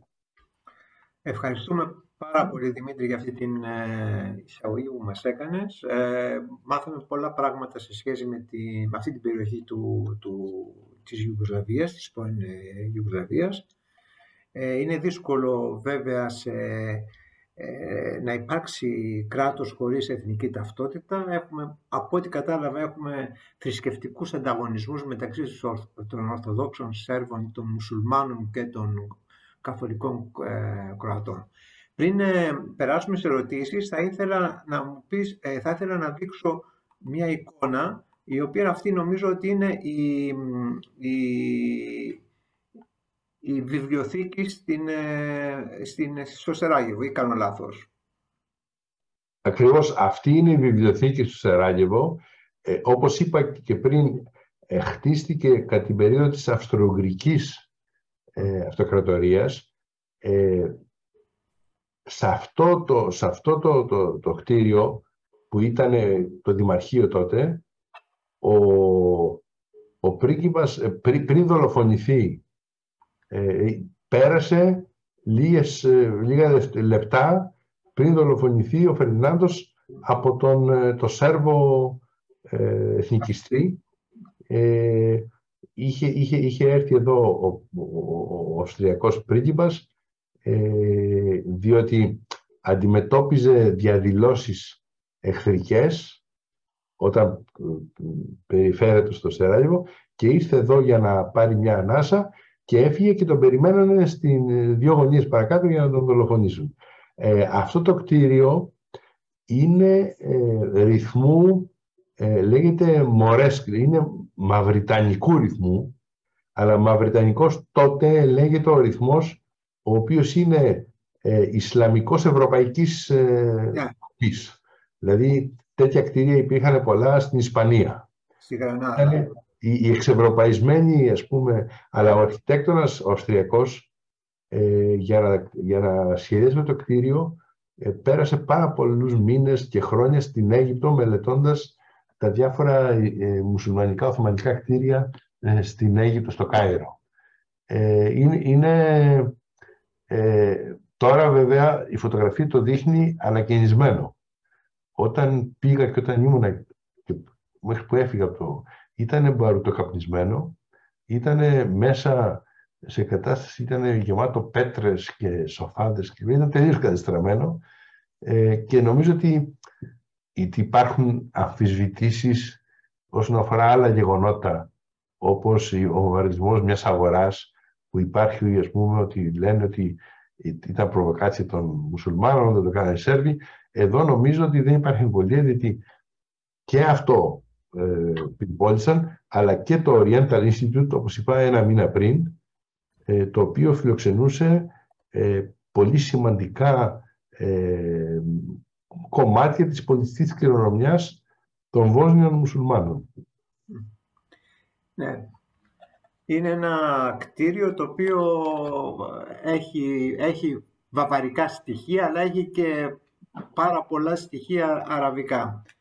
Ε, μάλιστα. Δεν ξέρω ε, αν έχουμε παρεμβάσεις, αν κάποιος θέλει να κάνει κάποια ερώτηση από τους ε, φίλους. Αντώνη, Αντώνη πριν, πριν ερωτήσεις, επειδή είπες ακριβώς πολύ σωστά ότι συνδυάζει ε, διάφορα στοιχεία, για πάρα πολλά χρόνια η, το Σεράγιο απεκαλεί το η Ιερουσαλήμ της Ευρώπης. διότι ε, σε απόσταση μερικών μέτρων στο κέντρο του Σεράγεβο υπάρχουν ορθόδοξες εκκλησίες, καθολικές εκκλησίες, υπάρχουν ισλαμικά τεμένη και υπάρχουν και εβραϊκές ε, ε, και, και εβραϊκά ε, θρησκευτικοί χώροι. Ε, ήταν λοιπόν ένα πραγματικά πολυπολιτιστικό κέντρο. Ε, βεβαίως το κυρίαρχο στοιχείο ήταν το Οθωμανικό. Ήταν το πιο προχωρημένο, προκεχωρημένο φυλάκιο της Οθωμανικής Αυτοκρατορίας στη Δύση και οι μουσουλμάνοι ε, της Βοσνίας ήταν η άρχουσα τάξη. Και γι' αυτό, σε αντίθεση με ό,τι σημαίνει σε εμάς, όπου για μας η Οθωμανική Αυτοκρατορία είναι μια περίοδος σκοτεινή και, και ε, από, για τους Βόσνιους μουσουλμάνους ήταν ο Χρυσούς αιώνας. Και παραμένει πολύ ισχυρή, αν θέλετε, η νοσταλγία για την Οθωμανική Αυτοκρατορία και πάρα πολύ, πάρα πάρα πολύ ισχυρή η δεσμή με την Τουρκία. Η Τουρκία. Και ε, επίσης για να δείξουμε ε, ε, μισό λεπτό, για να δείξουμε και, το, και τη γέφυρα, βρήκα στο χάρτη, μισό λεπτό, ε, και αυτή είναι η γέφυρα, η περίφημη γέφυρα της ε, Μοστάρ, έτσι. Βέβαια. Η οποία είναι ένα αριστούργημα αρχιτεκτονικό. Μάλιστα. Ο Αντώνης ο Τριφίλης έχει ζητήσει το λόγο. Ε, Δημήτρη, σε ευχαριστούμε πάρα πολύ για αυτή την σημαντική ε, εισαγωγή σου στα θέματα της Βοσνίας Ερζεγοβίνης. Είναι, είναι πράγματι κρίμα που δεν μπορούμε να προχωρήσουμε. Η ερώτησή μου είναι γενικά για τα, ε, για τα Βαλκάνια, για τα Δυτικά Βαλκάνια. Ποια είναι η εντύπωσή σου, πώς προχωράει; Υπάρχουν κάποιοι οι οποίοι διαμαρτύρονται για την καθυστέρηση, υπάρχουν κάποιοι άλλοι που δεν θέλουν μάλλον να, να μπουν και ε, δεν ξέρω ποια είναι η κατάσταση. Και επίσης ήθελα να σε ρωτήσω ποιος είναι ο, ο, Ρώσος της ο, ο ρόλος της Ρωσίας. Ε, ναι. Τώρα, για, για τη δεύτερη ερώτηση, η, Ρωσία έχει προνομιακές σχέσεις με τους Σέρβους, με τη Σερβία, με το Βελιγράδι και βεβαίως με τους Σερβοβόσνιους. Ε, οι Σερβοβόσνοι παρόλο ότι ε, θα, θα επιθυμούσαν να ακολουθήσουν ε, μια ευρωπαϊκή πορεία επειδή δεν είναι διατεθειμένοι να θυσιάσουν την αυτονομία τους ε, πολλές φορές θεωρούν ότι η Ευρωπαϊκή Ένωση και η διεθνής κοινότητα δεν τους μεταχειρίζεται με, με ισότητα και γι' αυτό προσβλέπουν πάντα στη Ρωσία. Ειδικά τώρα, όπου οι σχέσεις του, του ηγέτη των Σερβοβόσνων, του Ντόντικ, έχουν οξυνθεί πάρα πολύ. Οι, οι Αμερικανοί έχουν πάρει ε, μέτρα κυρώσεων εναντίον του, έχουν ξέρω, την περιουσία του κλπ. Δεν τον αφήνει να ταξιδέψει. Ε, παρότι αυτός παραμένει ένας λαοπρόβλητος και πολύ λαοφιλής ηγέτης. Ε, γι' αυτό στρέφονται, όπως στρέφεται και, και το Βελιγράδι, στην, στην Ρωσία. Ε, αυτό όμως, κατά τη γνώμη αυτή η στροφή δεν είναι στρατηγικής φύσεως. Ε, είναι ένας τακτικός ελιγμός, διότι τα βρίσκουν δύσκολα και νομίζω ότι πρέπει η διεθνής κοινότητα και η Ευρωπαϊκή Ένωση το έχει κάνει. Η Ευρωπαϊκή Ένωση συμπεριφέρεται, αν θέλετε, με ισότητα και χωρίς να προσπαθεί ε, να πάει το μέρος του ενός του άλλου. Ε, αλλά, εν πάση περιπτώσει, ναι, υπάρχουν ε, δεσμοί οι οποίοι είναι ιστορικοί, οι οποίοι είναι θρησκευτικοί, αλλά σε τελική ανάλυση και ο λαός της Σερβίας και ο λαός των Σερβοβόσνιων θέλουν να ζήσουν σε μια κοινωνία που θα μοιάζει ευρωπαϊκή και όχι σε μια κοινωνία που θα μοιάζει ρώσικη. Έτσι, αυτό για το θέμα της, της Ρωσίας. Ε, συγγνώμη, το πρώτο σου ερώτημα ήταν η ευρωπαϊκή προοπτική των Δυτικών ναι, Βαλκανίων. Είναι, είναι, είναι δύσκολο. Δεν μπορούμε να βάλουμε σε ένα τσουβάλι όλα τα Δυτικά Βαλκάνια. Κάθε χώρα είναι πολύ διαφορετική από την άλλη. Αλλά, ε, αλλά δεν μπορούμε να τα ξεχωρίσουμε κιόλας. Έχω την εντύπωση ότι το να επιλέξουμε ένα και να αφήσουμε το άλλο. Α πούμε, η ναι. Αλβανία είναι πανέτοιμη και περιμένει. Έχω την εντύπωση δηλαδή. Έτσι. Εντάξει, πανέτοιμη εξαρτάται, ναι. Ε, αυτό σηκώνει πολύ μεγάλη κουβέντα. Εντάξει, πολιτικά. η Ευρωπαϊκή Ένωση και νομίζω ότι δεν πρέπει να αισθανόμαστε ενοχές γι' αυτό. Είχε αντιμετωπίσει πάρα πολύ σημαντικά εσωτερικά προβλήματα. ξεκινώντας από την οικονομική κρίση. Άρα δεν νομίζω ότι πρέπει να αισθανόμαστε ενοχικά ε, ότι βεβαίως βγήκε ο, ο, ο πρόεδρος της Κομισιόν τότε ο, ο, και είπε ότι σταματάμε τη διεύρυνση. Μα βεβαίως, όταν, όταν το σπίτι σου καίγεται, δεν θα κοιτάξεις τη διεύρυνση. Ε, δεν νομίζω ότι πρέπει να αισθανόμαστε ενοχικά, αλλά δεν πρέπει να ξεχνάμε ότι τελικά είναι και προς το δικό μας συμφέρον να γίνει η διεύρυνση. Δεν είναι μόνο φιλανθρωπικός, ε, μια χειρονομία. Φανταστείτε που θα βρισκόμασταν σήμερα εάν η Βουλγαρία και η Ρουμανία δεν είχαν μπει στην Ευρωπαϊκή Ένωση. Και το λέω αυτό επειδή είχα και ο ίδιος που είχα υπηρετήσει πέντε χρόνια στη Βουλγαρία στη διάρκεια των διαπραγματεύσεων, είχα αρχίσει και εγώ να αισθάνομαι μήπως κάναμε λάθος και να αισθάνομαι κοψοχέρι. Γιατί βεβαίως η Βουλγαρία ακόμα απέχει πολύ από το να έχει το θεσμικό πλαίσιο που παραμόρει σε μια ευρωπαϊκή χώρα και την πολιτική οριμότητα. Αλλά φανταστείτε πού θα είχε φτάσει ο Πούτιν εάν η, η, η Ρουμανία και η, η, η Βουλγαρία που είναι και πολιτιστικά ας πούμε κοντά στη Ρωσία ήταν, δεν είχε μπει στην Ευρωπαϊκή Ένωση. Άρα θέλω να πω ότι ε, νομίζω ότι σήμερα επειδή ακριβώς το γεωπολιτικό γίνεται πιο σημαντικό ε, αρχίζω να έχω πιο μεγάλες αισιοδοξίες ότι τελικά θα προχωρήσουμε.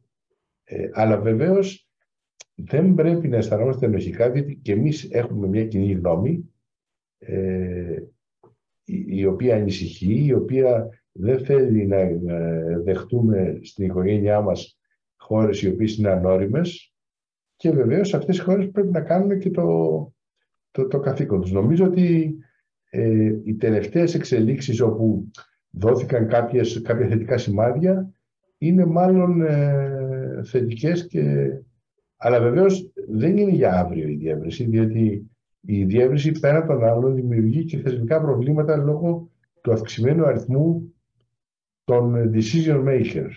Δηλαδή δεν είναι μόνο θέμα αν οι θεσμοί και η δικαιοσύνη στη, στο Μαυροπούνιο, στην Αλβανία λειτουργούν καλά.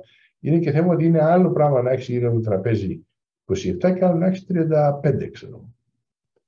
Άρα αυτό προϋποθέτει και μια αλλαγή του τρόπου του θεσμικού ε, η οποία πρέπει να προηγηθεί της διεύρυνσης. Αλλά πάντως είναι θετικό ότι το, το, το αίτημα για διεύρυνση παραμένει στο τραπέζι. Τώρα έχουν μπλεχτεί ακόμα περισσότερα τα πράγματα, γιατί τώρα μιλάμε για διεύρυνση στη Μολδαβία, στην Ουκρανία, ε, το οποίο δεν ετίθετο ε, πριν από. Αλλά όλα αυτά νομίζω ότι είναι διαχειρίσιμα ε, με δεδομένο ότι αυτό που προέχει σήμερα είναι το γεωπολιτικό. Και νομίζω ότι αυτό αρχίζει να γίνεται αντιληπτό ε, σε, σε όλες τις πρωτεύουσες, ακόμα και σε αυτές όπως είναι η Ολλανδία, η οποία ήταν κατεξοχήν, αν θέλετε, αρνητική, επιφυλακτική ε, και δεν την κατηγορώ γι' αυτό, διότι και εγώ σας λέω έχοντας ζήσει στη Βουλγαρία δεν μπορούσα ποτέ να, να βάλω το χέρι μου στη φωτιά και να πω ότι αυτή η χώρα είναι όριμη, είναι έτοιμη για να αποδεχθεί και να εφαρμόσει το κοινωτικό κεκτημένο. Απ' την άλλη όμως πρέπει, έτσι είναι η πολιτική, να βάλουμε και νερό στο κρασί μας ε, για λόγους γεωπολιτικούς και για λόγους υπέρτερου συμφέροντος. Η, η Ολλανδία άλλωστε είχε ψηφίσει σε ένα δημοψήφισμα εναντίον της ε, συμφωνίας με την Ουκρανία. Έτσι, πριν ακριβώς, ακριβώς, ακριβώς. Καλά, αυτή η ιστορία με τα δημοψηφίσματα είναι μια θλιβερή ιστορία ε, έχουμε και εδώ εμπειρία στην Ελλάδα νομίζω ότι, αλλά νομίζω ότι έχουν γίνει σοφότεροι τώρα πλέον οι πολιτικοί ηγέτες και κανείς πλέον δεν βάζει θέμα δημοψηφίσματος. Ε, ευχαριστούμε πολύ. Έχουμε κύριε Οικονόμα, έχει το μικρόφωνο, ε, έχετε το λόγο. Ευχαριστώ Αντώνη. Ευχαριστώ και τον κύριο Κούρκουλα. Αγαπητέ Δημήτρη, ε, έφερε στη συζήτηση ένα πολύ επίκαιρο, κατά τη γνώμη μου, ε, θέμα, το οποίο παρουσιάζει και κάποια ιδιαίτερα προβληματική πολιτική για την Ελλάδα, νομίζω εγώ, και σε αυτό θα ήθελα να αναφερθώ, μακάρι να κάνω λάθος.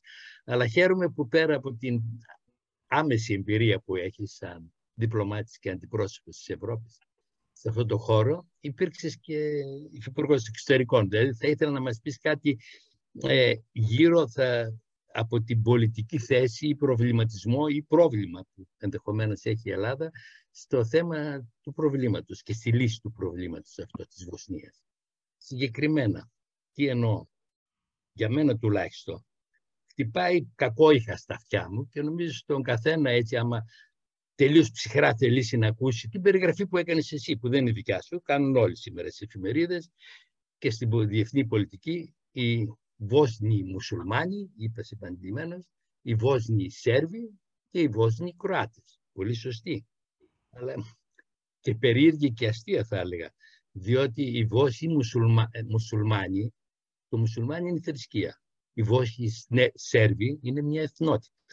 Και οι Βόσνοι Κροάτες είναι μια εθνότητα. Εκεί υπάρχει κάποιο έλλειμμα. Αυτοί που βάφτισαν έτσι αυτά τα κράτη και συνεχίζουν να το ονομάζουν και κατά συνέχεια όλοι μας, έχουμε δυσκολία να βρούμε ή να ονομάσουμε ειλικρινά την εθνότητα αυτών των Βόσνιων μουσουλμάνων. Ενώ υπήρχε η Ιουκοσλαβία δεν υπήρχε θέμα, λέγαμε οι Σέρβοι, οι Ορθόδοξοι, οι Κροάτες οι Καθολικοί, οι Αλβανόφωνοι του, Κωσοβί, του Κωσόβου, οι οποίοι είναι μουσουλμάνοι, αλλά είχαν εθνότητα και έχουν Αλβανοί. Αυτοί ποιοι είναι; Και τους λέμε ακόμη, δεν μπορούμε να τους ονομάσουμε, να τους βαφτίσουμε και λέμε οι Βόσνοι μουσουλμάνοι. Δηλαδή υπάρχει ένα πρόβλημα εκεί πέρα.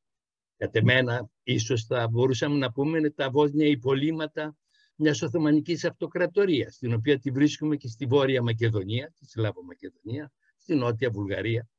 Αλλά αυτό, εάν κάποτε, ε, κατ' εμένα αυτό είναι το πρόβλημα, ότι σε ένα κομμάτι της Ιουκοσλαβίας που θέλησαμε να το κάνουμε κράτος, η διεθνής κοινότητα εννοώ, ε, είναι ανακατημένα τόσο πολύ τα μπούτια τους, με συγχωρείτε για την έκφραση, δεν, μπορούσαμε, δεν μπορούμε να τα ντύσουμε. Και τα ντύνουμε οξύμορα. Σέρβοι, Κροάτες και Μουσουλμάνοι. Μα δεν ταιριάζει Σέρβοι, Κροάτες και Μουσουλμάνοι. Γιατί δεν λέμε Ορθόδοξοι, Καθολικοί και Μουσουλμάνοι. Γιατί δεν πάει, εκεί μέσα είναι ανακατεμένοι όπως είπα. Εκεί τώρα, εάν πάει να λυθεί το πρόβλημα ιστορικά κάποτε θα λυθεί, δεν μπορεί να μιληθεί. Ίσως ήταν με μπαρούτια με ανάψει κάποτε ή ειρηνικά δεν μπορώ να το δω. Η Ελλάδα έχει κάποιο πρόβλημα επειδή έχουμε κάποιες αντιστοιχίες κι εμείς που τις ξέρεις εσύ καλύτερα σαν, πολιτική, σαν πολιτικός. Ενώ τη Βόρεια Μακεδονία, τη Θράκη που μας δυσκολεύει δηλαδή αυτό το πρόβλημα και στο Κόσοβο. Δεν ξέρω, στη Βοσνία έχουμε πρεσβεία. Στο Κόσοβο δεν ξέρω, δεν έχουμε, έχουμε αντιπρόσωπο. Γιατί θα πάμε κόντρα στην Ευρώπη. Θα υποστηρίξουμε να γίνει κράτος εκεί. Με τι όνομα; Αν το υποστηρίξουμε, θα θελήσουμε την ίδια λογική να κάνουν κάποιοι κράτος στη Θράκη. Έχουμε πρόβλημα εκεί. Εκεί πώς το βλέπεις, δηλαδή πώς πρέπει να το αντιμετωπίσει η Ελλάδα; Νομίζω έγινε σαφής ή τα μπέρδεψα λίγο; Σαφές. Σαφές. Χαίρομαι.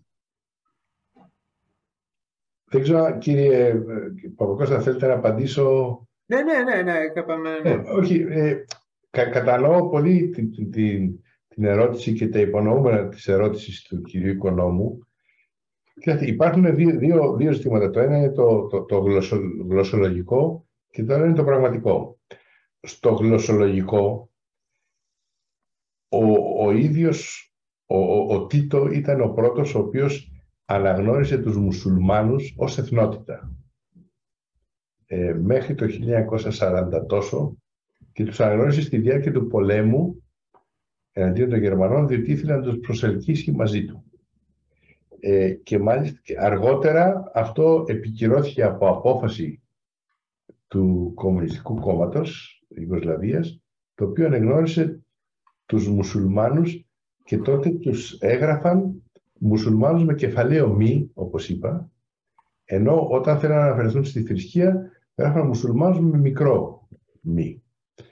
Ε, στη διεθνή πρακτική και σε αυτό που ήδη οι, οι Βόσνοι μουσουλμάνοι θέλουν, αναγνωρίζονται και ε, αναφέρονται ως Μπόσνιακς. Το Μπόσνιακ είναι, είναι μια μεγάλη ιστορία, είναι μια, γλώσσα, μια λέξη τουρκικής καταγωγής, αλλά το Μπόσνιακ σήμερα έχει επικρατήσει στα αγγλικά, Μπόσνιακ και στα γαλλικά Μποσνιάκ.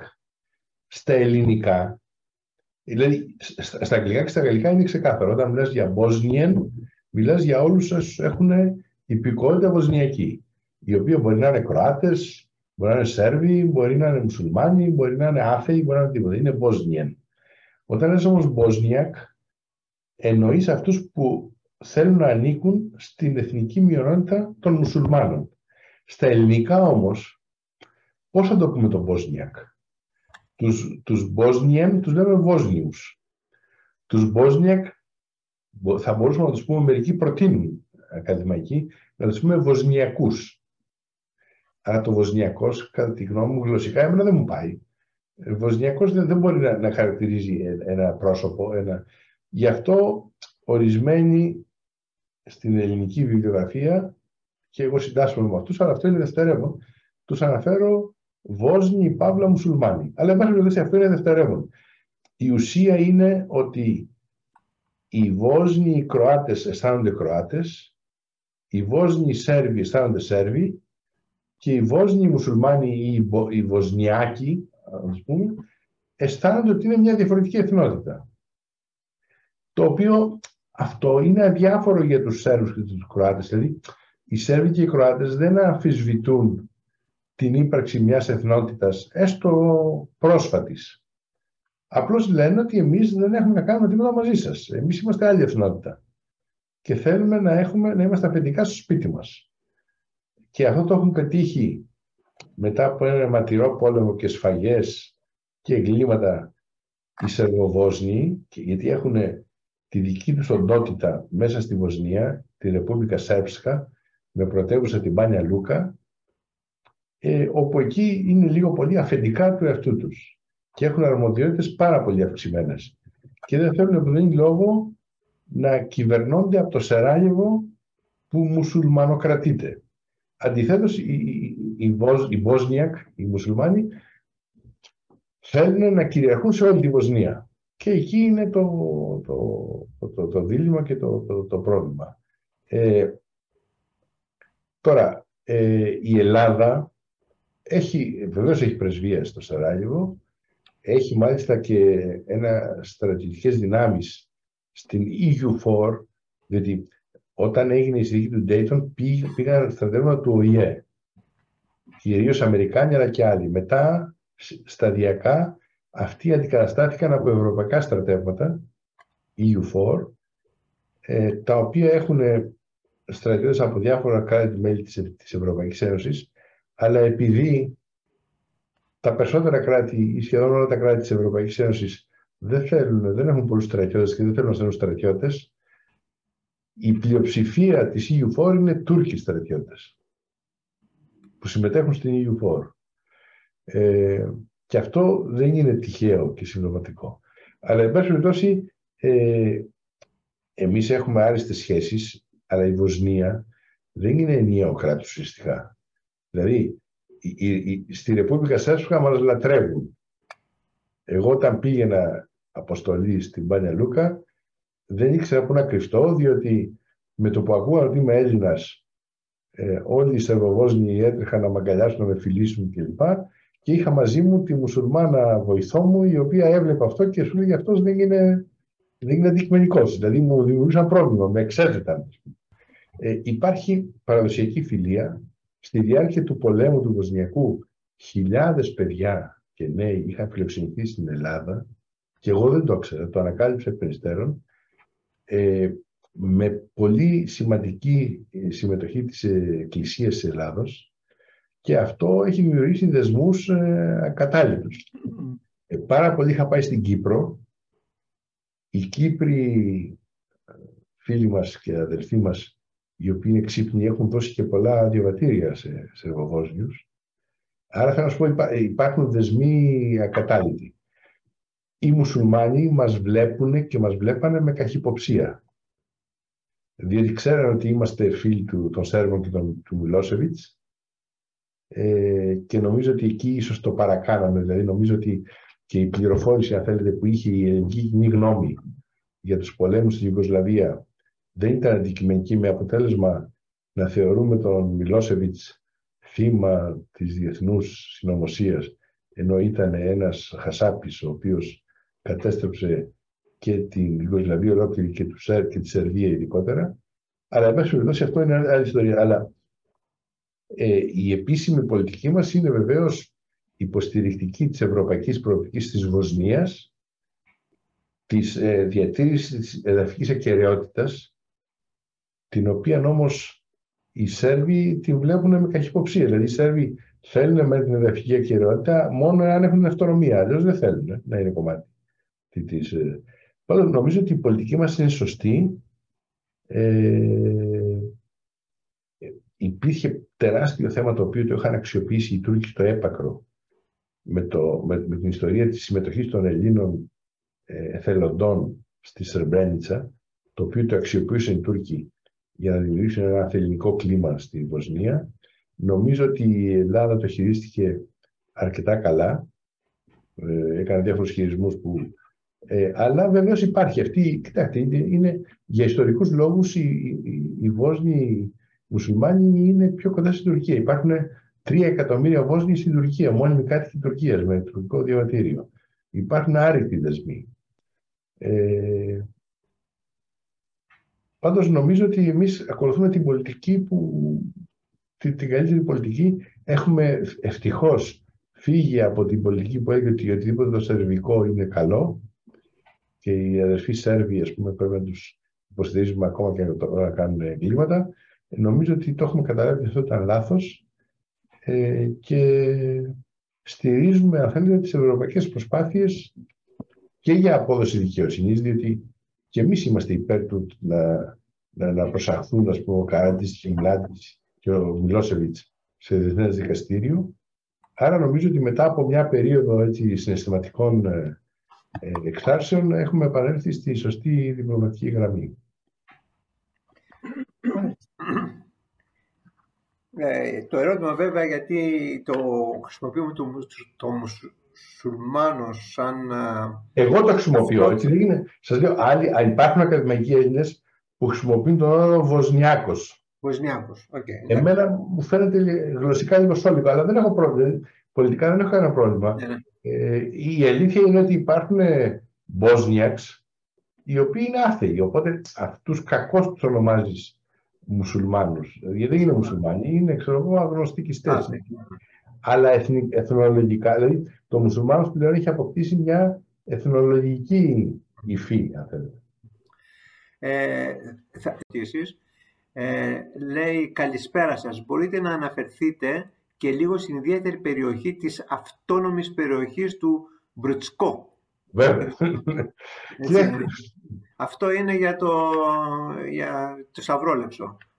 Όχι, ο, ο, ο φίλος μας που κάνει το ερώτημα πρέπει να είναι ειδήμων, γιατί σας λέω, υπάρχουν ε, άνθρωποι μετρημένοι στα δάκτυλα των δύο χεριών που γνωρίζουν τη συνταγματική δομή της Βοσνίας. Ε, αισθάνομαι υπερήφανος που θεωρώ τον εαυτό μου μεταξύ αυτών, αλλά αυτός που έκανε την ερώτηση προφανώς είναι ψαγμένος. Ε, όταν, όταν η, η Αμερικανική διπλωματία κυρίως, αλλά και η διεθνής διπλωματία, ε, διότι όπως είπα, συμμετείχε και η Ρωσία και είναι, έχει συνυπογράψει και η Ρωσία όλες τις αποφάσεις του, του Dayton, όταν προσπαθούσαν απεγνωσμένα να σταματήσουν την αιματοχυσία ε, και είχαν φωνάξει τον Μιλόσεβιτς, ε, τον Ιζεμπέκοβιτς και τον Κροάτι, δεν ξέρω το όνομά του, τον, ε, τον εθνικιστή Κροάτι, τον πρόεδρο, τον. τέλος πάντων, δεν θυμάμαι, τους είχαν μπουζουριάσει σε μια στρατιωτική βάση έξω από το Οχάιο στο Ντέιτον και τους είχαν πει ότι δεν θα φύγετε εάν δεν υπογράψετε συμφωνία ειρήνης. Ήταν ο Χόλμπρουκ, ο, ο γνωστός μας τότε. Λοιπόν, αφού είχαν, ε, προσπαθούσαν να τραβήξουν γραμμές στο χάρτη που θα είναι η Ρεπούμπλικα Σέρβσκα, δηλαδή αν είναι το χάρτη, ας πούμε, ποιες περιοχές είναι σερβοκρατούμενες, είναι, είναι ε, πολύ μπλεγμένα και κάποια στιγμή δεν μπορούσαν να βρουν λύση. Το Μπρέτσκο είναι ένα σημείο γεωγραφικό όπου εάν ε, το δίνανε στους Σέρβους θα υπήρχε γεωγραφική ενότητα της Ρεπούμπλικας Σέρβσκα σε όλο το, το πλάτος και μήκος της Βοσνίας. Και αυτό θέλανε οι Αμερικάνοι να το αποφύγουν. Γι' αυτό εκεί αποφάσισαν να κάνουν μια αυτόνομη περιοχή η οποία δεν θα ανήκει ούτε στους Σέρβους ούτε στους μουσουλμανοκροάτες. Και υπάρχει τώρα αυτή μια χωριό, κομμό χωριό, το οποίο δεν ανήκει ούτε στη μία οντότητα ούτε στην άλλη, έχει δικά του όργανα διοίκησης, ε, το οποίο μιλάμε για ένα χωριό, ξέρω εγώ, 5.000 κατοίκων, 10.000 κατοίκων, αλλά συνταγματικά είναι εκτός του εδάφους και της μίας και της άλλης οντότητας. Ε, Αυτό είναι το χωριό Αυτό είναι το Πρέτσκο, ε, το οποίο μάλιστα, ναι, ε, υπάρχει, υπήρχε μια εποχή, υπήρχε και ένα πρόγραμμα, ένα ελληνικό πανεπιστήμιο το οποίο ε, είχε ιδρύσει εκεί ένα παράρτημα. Τέλος πάντων, είναι, σας λέω, δύο, δύο κουβέντες. την πρώτη εβδομάδα που πήγα στο Σαράγεβο, μου είπαν ότι πρέπει να πάω στο Υπουργείο Δημόσιας Τάξης για να υπογράψω τη δωρεά 30 αστυνομικών αυτοκινήτων που έκανε η Ευρώπη, χάριζε 30 αυτοκίνητα στην αστυνομία της Βοσνίας για να ενισχύσει την αστυνομία. Τότε θέλαμε να ενισχύσουμε την αστυνομία για να μπορούν να ελέγχουν τους παράνομους μετανάστες κλπ. από τη Βοσνία. Ε, ήταν γύρω από το τραπέζι 13 υπουργοί και έπρεπε να υπογράψουν 13 φορές τη σύμβαση με 13 υπουργούς. Ήταν ο υπουργός της Βοσνίας Ερζογοβενής ως χώρας, ο Υπουργός της Ρεπούμπλικας Σέρβικα της οντότητας της Σέρβο-Βοσνιακής, ο Υπουργός της Federation που ήταν η Κροατομουσουλμανική οντότητα και οι 10, τα 10 καντόνια που υπάρχουν μέσα στην, στην Κροατομουσουλμανική Federation που το καθένα έχει Υπουργό Δημόσιας Τάξης. Έπρεπε λοιπόν να υπογραφτούν 13-14 συμβάσεις με κάθε Υπουργό για, για να γίνει αυτή η δωρεά. Καταλαβαίνετε τώρα τι, πόσο αδύναμη, αδύνατη είναι η, η σύγχρονη διακυβέρνηση μιας χώρας με τέτοια δομή. Για να αλλάξει αυτό όμως, όλοι συμφωνούν ότι πρέπει να αλλάξει, αλλά πρέπει να συμφωνήσουν όλοι. Και οι μεν μουσουλμάνοι τραβάνε το σκηνή γιατί θέλουν περισσότερο συγκεντρωτισμό, οι Σέρβοι αρνούνται να δώσουν ας πούμε, την αυτονομία που έχουν και εκεί μπλοκάρεται το σύστημα δεν μπορούμε να τους κατηγορήσουμε για έλλειμμα δημοκρατίας, έτσι. Ο, ο Κίμωνας, ε, κύριε Χατζηπύρου, έχετε το λόγο. Ναι, καλησπέρα και πάλι. Ε, έχοντας επισκεφθεί τη Βοσνία, ε, είχα μία πιο ε, απλουστευμένη εντύπωση. Συγκεκριμένα πριν από έξι χρόνια ε, πήγα στο Σεράγεβο και στην Τούσλα, όπου ήταν ένα συνέδριο και έμεινα συνολικά 5-6 μέρες. Τουρίστας ουσιαστικά. Ε, βέβαια, πρέπει να πω ότι ε, δεν κατάφερα να παρατηρήσω σχεδόν κανένα υπόλοιμα από τον πόλεμο που είχε τελειώσει πριν από μερικά χρόνια. Ε, αν, αν εξαιρέσεις ε, δύο-τρία σημεία μνήμης που ήταν στο Σεράγεβο, όπου είχαν γίνει συγκεκριμένες δολοφονίες ή πράξεις ε, πολεμικές. Ε, βέβαια υπήρχε η αίσθηση ότι η πλειοψηφία είναι μουσουλμανική δεδομένου ότι μερικές φορές την ημέρα ακουγόταν η φωνή του Χότζα από, το, από τους Μιναρέδες, αλλά ήταν μάλλον μια γραφικότητα, θα έλεγα, παρά μια ε, θρησκευτική δραστηριότητα. Έτσι, ε, την εισέπρατε ο κόσμος, ο οποίος κυκλοφορούσε στους δρόμους ε, οι κοπέλες με μίνι, ε, ούτε ένα 10% δεν φόραγαν μαντήλες και από αυτές οι μισές ήταν τόσο πολυτελείς ώστε έλεγες ότι τις βάλανε μάλλον για στολίδι παρά για ε, θρησκευτικούς λόγους. Εν πάση περιπτώσει η εντύπωση που αποκόμισα εγώ ή που αποκόμιζε ένας τουρίστας τσι, όχι πολύ εξοικειωμένος με, με την ιστορία, ε, ήταν ότι αυτό που κυριαρχεί είναι η οικονομία, ότι όλοι ενδιαφέρονται να πάνε ε, να, για την οικονομική ανάπτυξη και ότι το χρήμα έχει αντικαταστήσει τον καθολικό, τον ορθόδοξο και τον μουσουλμάνο Θεό. Ε, δεν ξέρω αν είναι απατηλή αυτή η εντύπωση ή αν κάτι άλλαξε εντωμεταξύ, διότι το συμπέρασμα που έβγαζε κανένας τότε είναι ότι αυτή η χώρα ε, καλπάζει προς τα μπρος ε, οικονομικά, ε, αφήνοντας, ξεχνώντας μάλλον το παρελθόν. Ε, λοιπόν, αυτή είναι μια προσωπική παρατήρηση που μεταφέρω ε, και μια ερώτηση προς την, τον κύριο Κούρκουλα, τον οποίο ευχαριστώ βέβαια για την τόσο ε, ενδιαφέρουσα και ενημερωτική εισήγησή του. Η ερώτηση είναι τι απέγιναν αυτά τα μεικτά ζεύγη, τα οποία όπως ακούσαμε ήταν πολλά, μπλέχτηκαν στον πόλεμο, ε, ποια ήταν η κατάληξη μετά;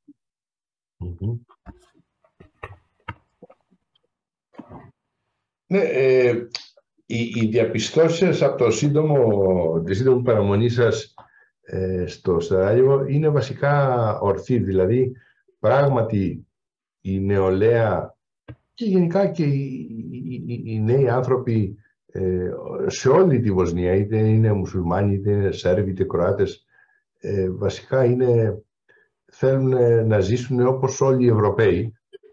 Ε, δεν με εντυπωσιάζει το ότι σας εντυπωσίασαν οι, οι νεαρές γυναίκες ε, της Βοσνίας. Ε, είναι, είναι γνωστές για την ομορφιά τους και για τον τρόπο με τον οποίο ε, ξέρουν ας πούμε, να, να, να, να, να προβάλλουν τη θηλυκότητά τους.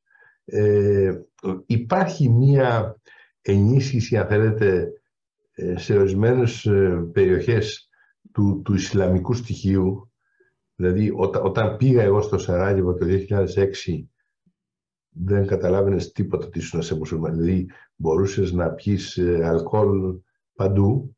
Τώρα υπάρχουν μερικές, υπάρχουν εστιατόρια στο Σεράγεβο και αλλού, τα οποία επειδή έχουν χρηματοδοτηθεί από το Κουβέιτ ή από το Κατάρι, από το αρνούνται να, να προσφέρουν, ας πούμε, ινόπνευμα, αλκοόλ.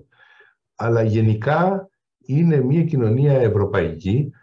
Οι μουσουλμάνοι της Βοσνίας ήταν η άρχουσα τάξη. Και οι, οι Σέρβοι ήταν οι αγρότες, αν θέλετε, και οι φτωχοί. Ε, και ως άρχουσα τάξη ήταν πολύ εξευρωπαϊσμένοι. Ε, νομίζω ότι βασικά είναι σωστές οι παρατηρήσεις σας, αλλά όταν φτάνουμε στις εκλογές και στην πολιτική έκφραση, τότε ο καθένας ψηφίζει τους εθνικιστές της, της δικής του φάρας, ας πούμε. Δηλαδή δεν υπάρχουν κόμματα τα οποία προσπάθησαν να κάνουν την υπέρβαση και να μιλήσουν σε, και στις τρεις κοινότητες, στις δύο από τις τρεις κοινότητες τις ε, εθνοθρησκευτικές ε, και χωρί, χωρίς αποτέλεσμα. Υπάρχει, συνεχίζει να υπάρχει αυτός ο φόβος ότι οι μουσουλμάνοι θέλουν να κυριαρχήσουν στους Σέρβους, ότι οι Σέρβοι ε, θέλουν... Δηλαδή υπάρχει ακόμα ε, αυτό το, το, το, τα επολύματα του, του, του, πολέμου τα οποία μεταδίδονται και από γενιά σε γενιά και κυρίως αυτό που χάνεται είναι η μνήμη της ε, επί δεκαετίες ειρηνικής συμβίωσης επί Ιουγκοσλαβίας. Δηλαδή η νέα γενιά οι, οι παλιότεροι θυμούνται, ας πούμε, τα χρόνια του Τίτο. Υπήρχαν και χρόνια που ήταν καλά. Πριν αρχίσει η κατάρρευση και η κατάρρευση της Ιουγκοσλαβίας άρχισε πολύ νωρίτερα. Έτσι. Άρχισε και πριν από το θάνατο του, του, του, του, Τίτο και κατά τη γνώμη μου οφείλεται στην αποτυχία του λεγόμενου αυτοδιαχειριζόμενου σοσιαλισμού.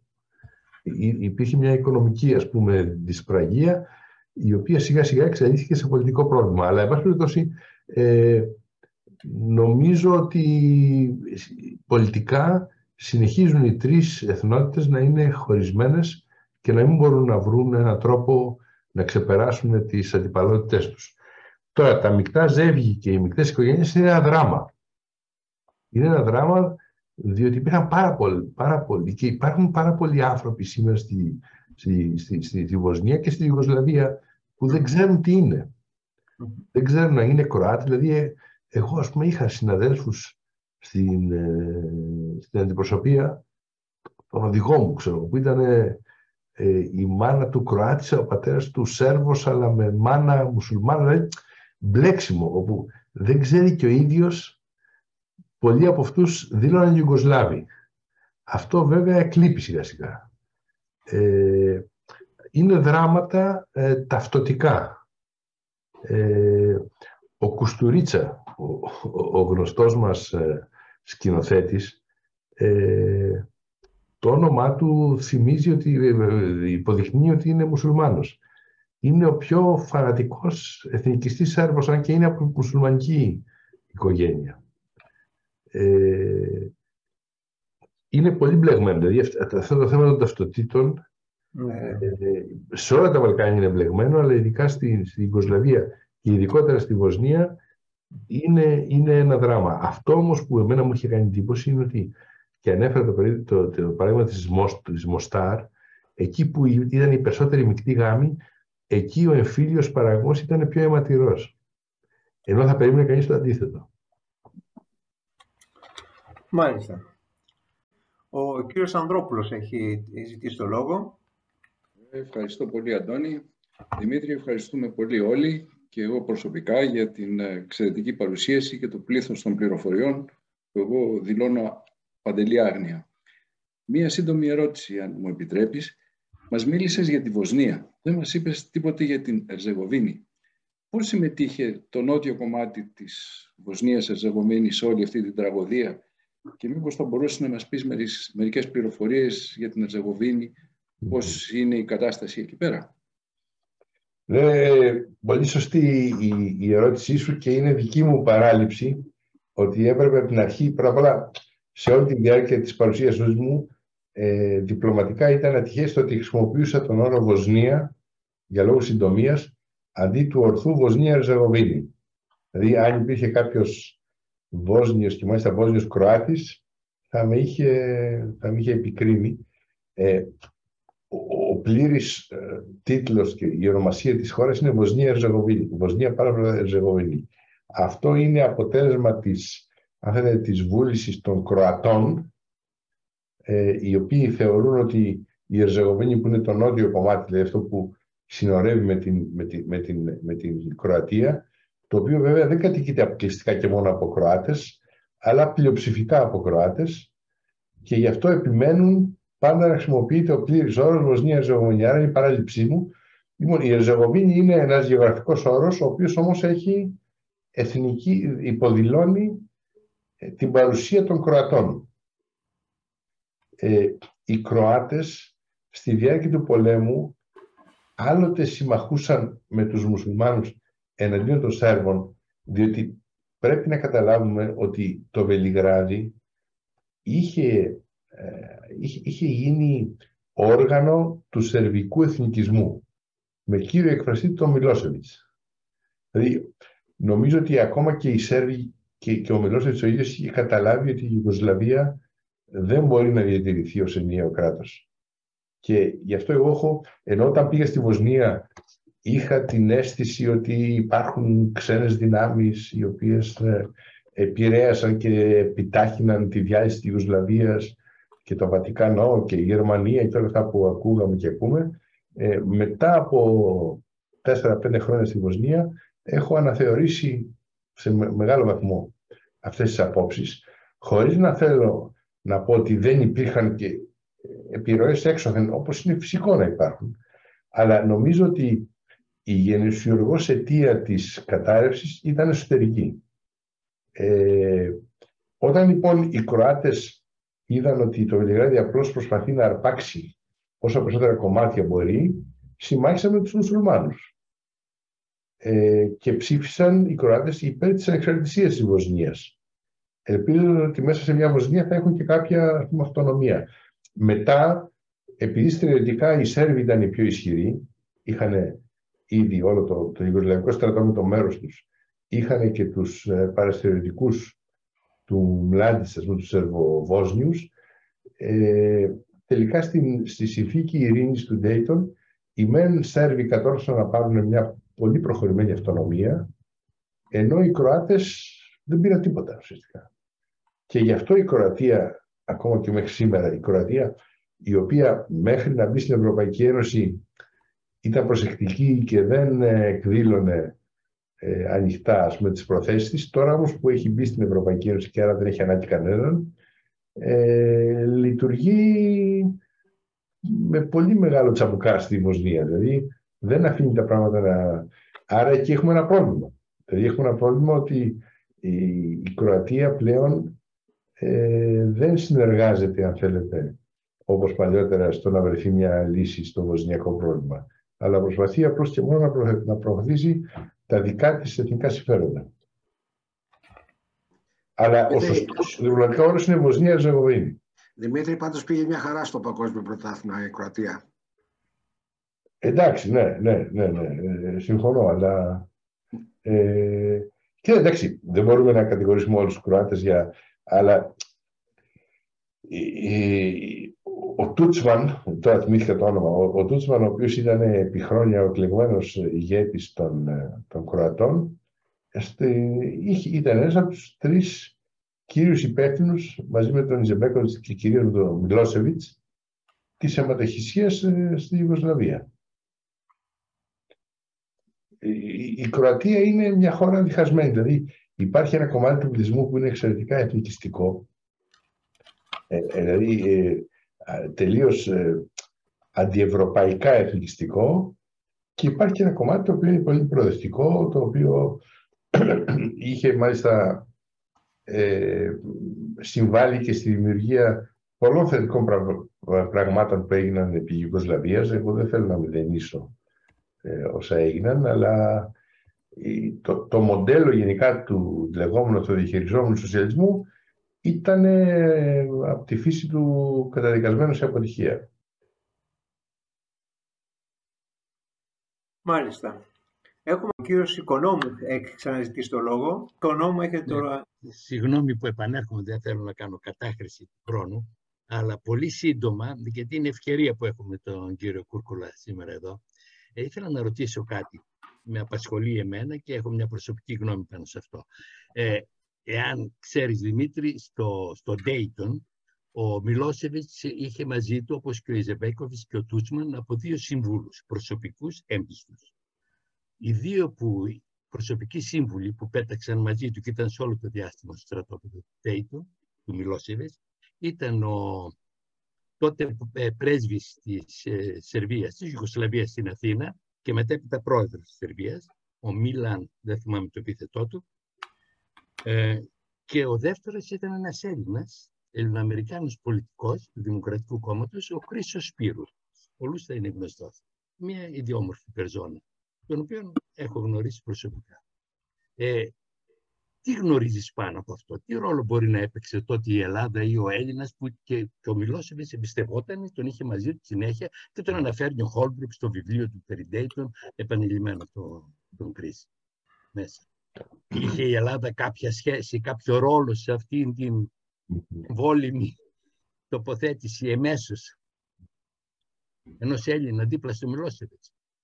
Η, η Ελλάδα είχε πολύ σημαντική διπλωματική δημόσια και μη δημόσια εμπλοκή ε, στις προσπάθειες για να τερματιστεί ε, η Ιουγκοσλαβική αιματοχυσία και είχε αυτή την εμπλοκή ε, σε συνεργασία με την Ουάσιγκτον.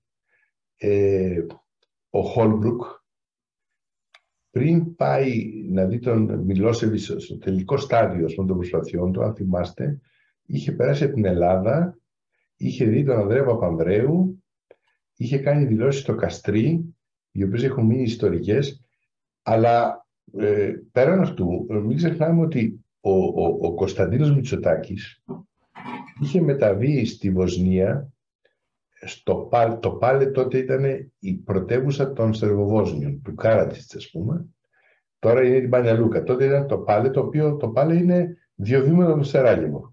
Εκεί ήταν λοιπόν το, η πρωτεύουσα και το στρατηγείο των Σερβοβόσνιων. Και εκεί υπήρχε και το κοινοβούλιο των Σερβοβόσνιων. Ο Μητσοτάκης πήγε μέσα στο χειμώνα, δεν θυμάμαι τώρα τη χρονιά, ε, μέσα σε χιόνια και καταιγίδες, προσγειώθηκε στο Πάλε, ήρθε και ο Μιλόσεβιτς από το, το Βελιγράδι και πήγαν και οι δυο τους ενώπιον του Κοινοβουλίου των Σερβοβόσνιων, του Κάρατζης δηλαδή και του κομπανί, για να προσπαθήσουν να τους πείσουν και ο Μητσοτάκης και ο Μιλόσεβιτς να δεχτούν ένα ειρηνευτικό σχέδιο που υπήρχε τότε στο τραπέζι.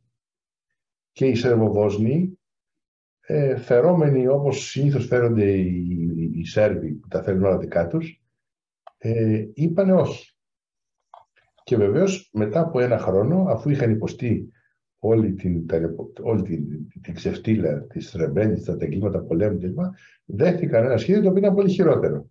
Ο Μητσοτάκης δηλαδή είχε, είχε κάνει προσπάθειες συνειδητές, είχε καλές σχέσεις με τον Μιλόσεβιτς και είχε προσπαθήσει αυτές να τις αξιοποιήσει προς όφελος της ειρήνης και των Αμερικάνων, α πούμε, και της Δύσης, η οποία δεν πρέπει να ξεχνάμε ότι πολλοί τώρα σήμερα βγαίνουν και λένε να η Ευρώπη δεν μπόρεσε να αποφύγει την αποτυχία στην, στη, στη Ιουγκοσλαβία. η Ευρώπη τότε ήταν ακόμα περίοδος ψυχρού πολέμου. Δεν, θέλ, δεν ξέρω, τώρα ξέρουμε ότι η Σοβιετική Ένωση κατέρευσε και η Ρωσία κατέρευσε για πολλά χρόνια.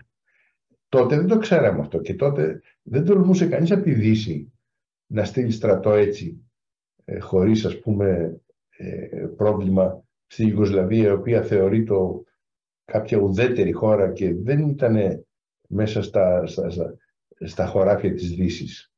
Θέλω να πω ότι οι, οι, οι, οι δυνατότητες να, να, να ασκήσουμε επιρροή στην πορεία των πραγμάτων στη Ιουγκοσλαβία ήταν πολύ περιορισμένες. Δεν, δεν, λέω, δεν συζητάω το ότι δεν υπήρχε καν κοινή εξωτερική πολιτική, έστω και αυτή η, κουτσής που έχουμε σήμερα, δεν υπήρχε τίποτα από αυτά. Δεν υπήρχε Ευρωπαϊκή Ένωση, υπήρχε ΕΟΚ, Ευρωπαϊκή Οικονομική Κοινότητα.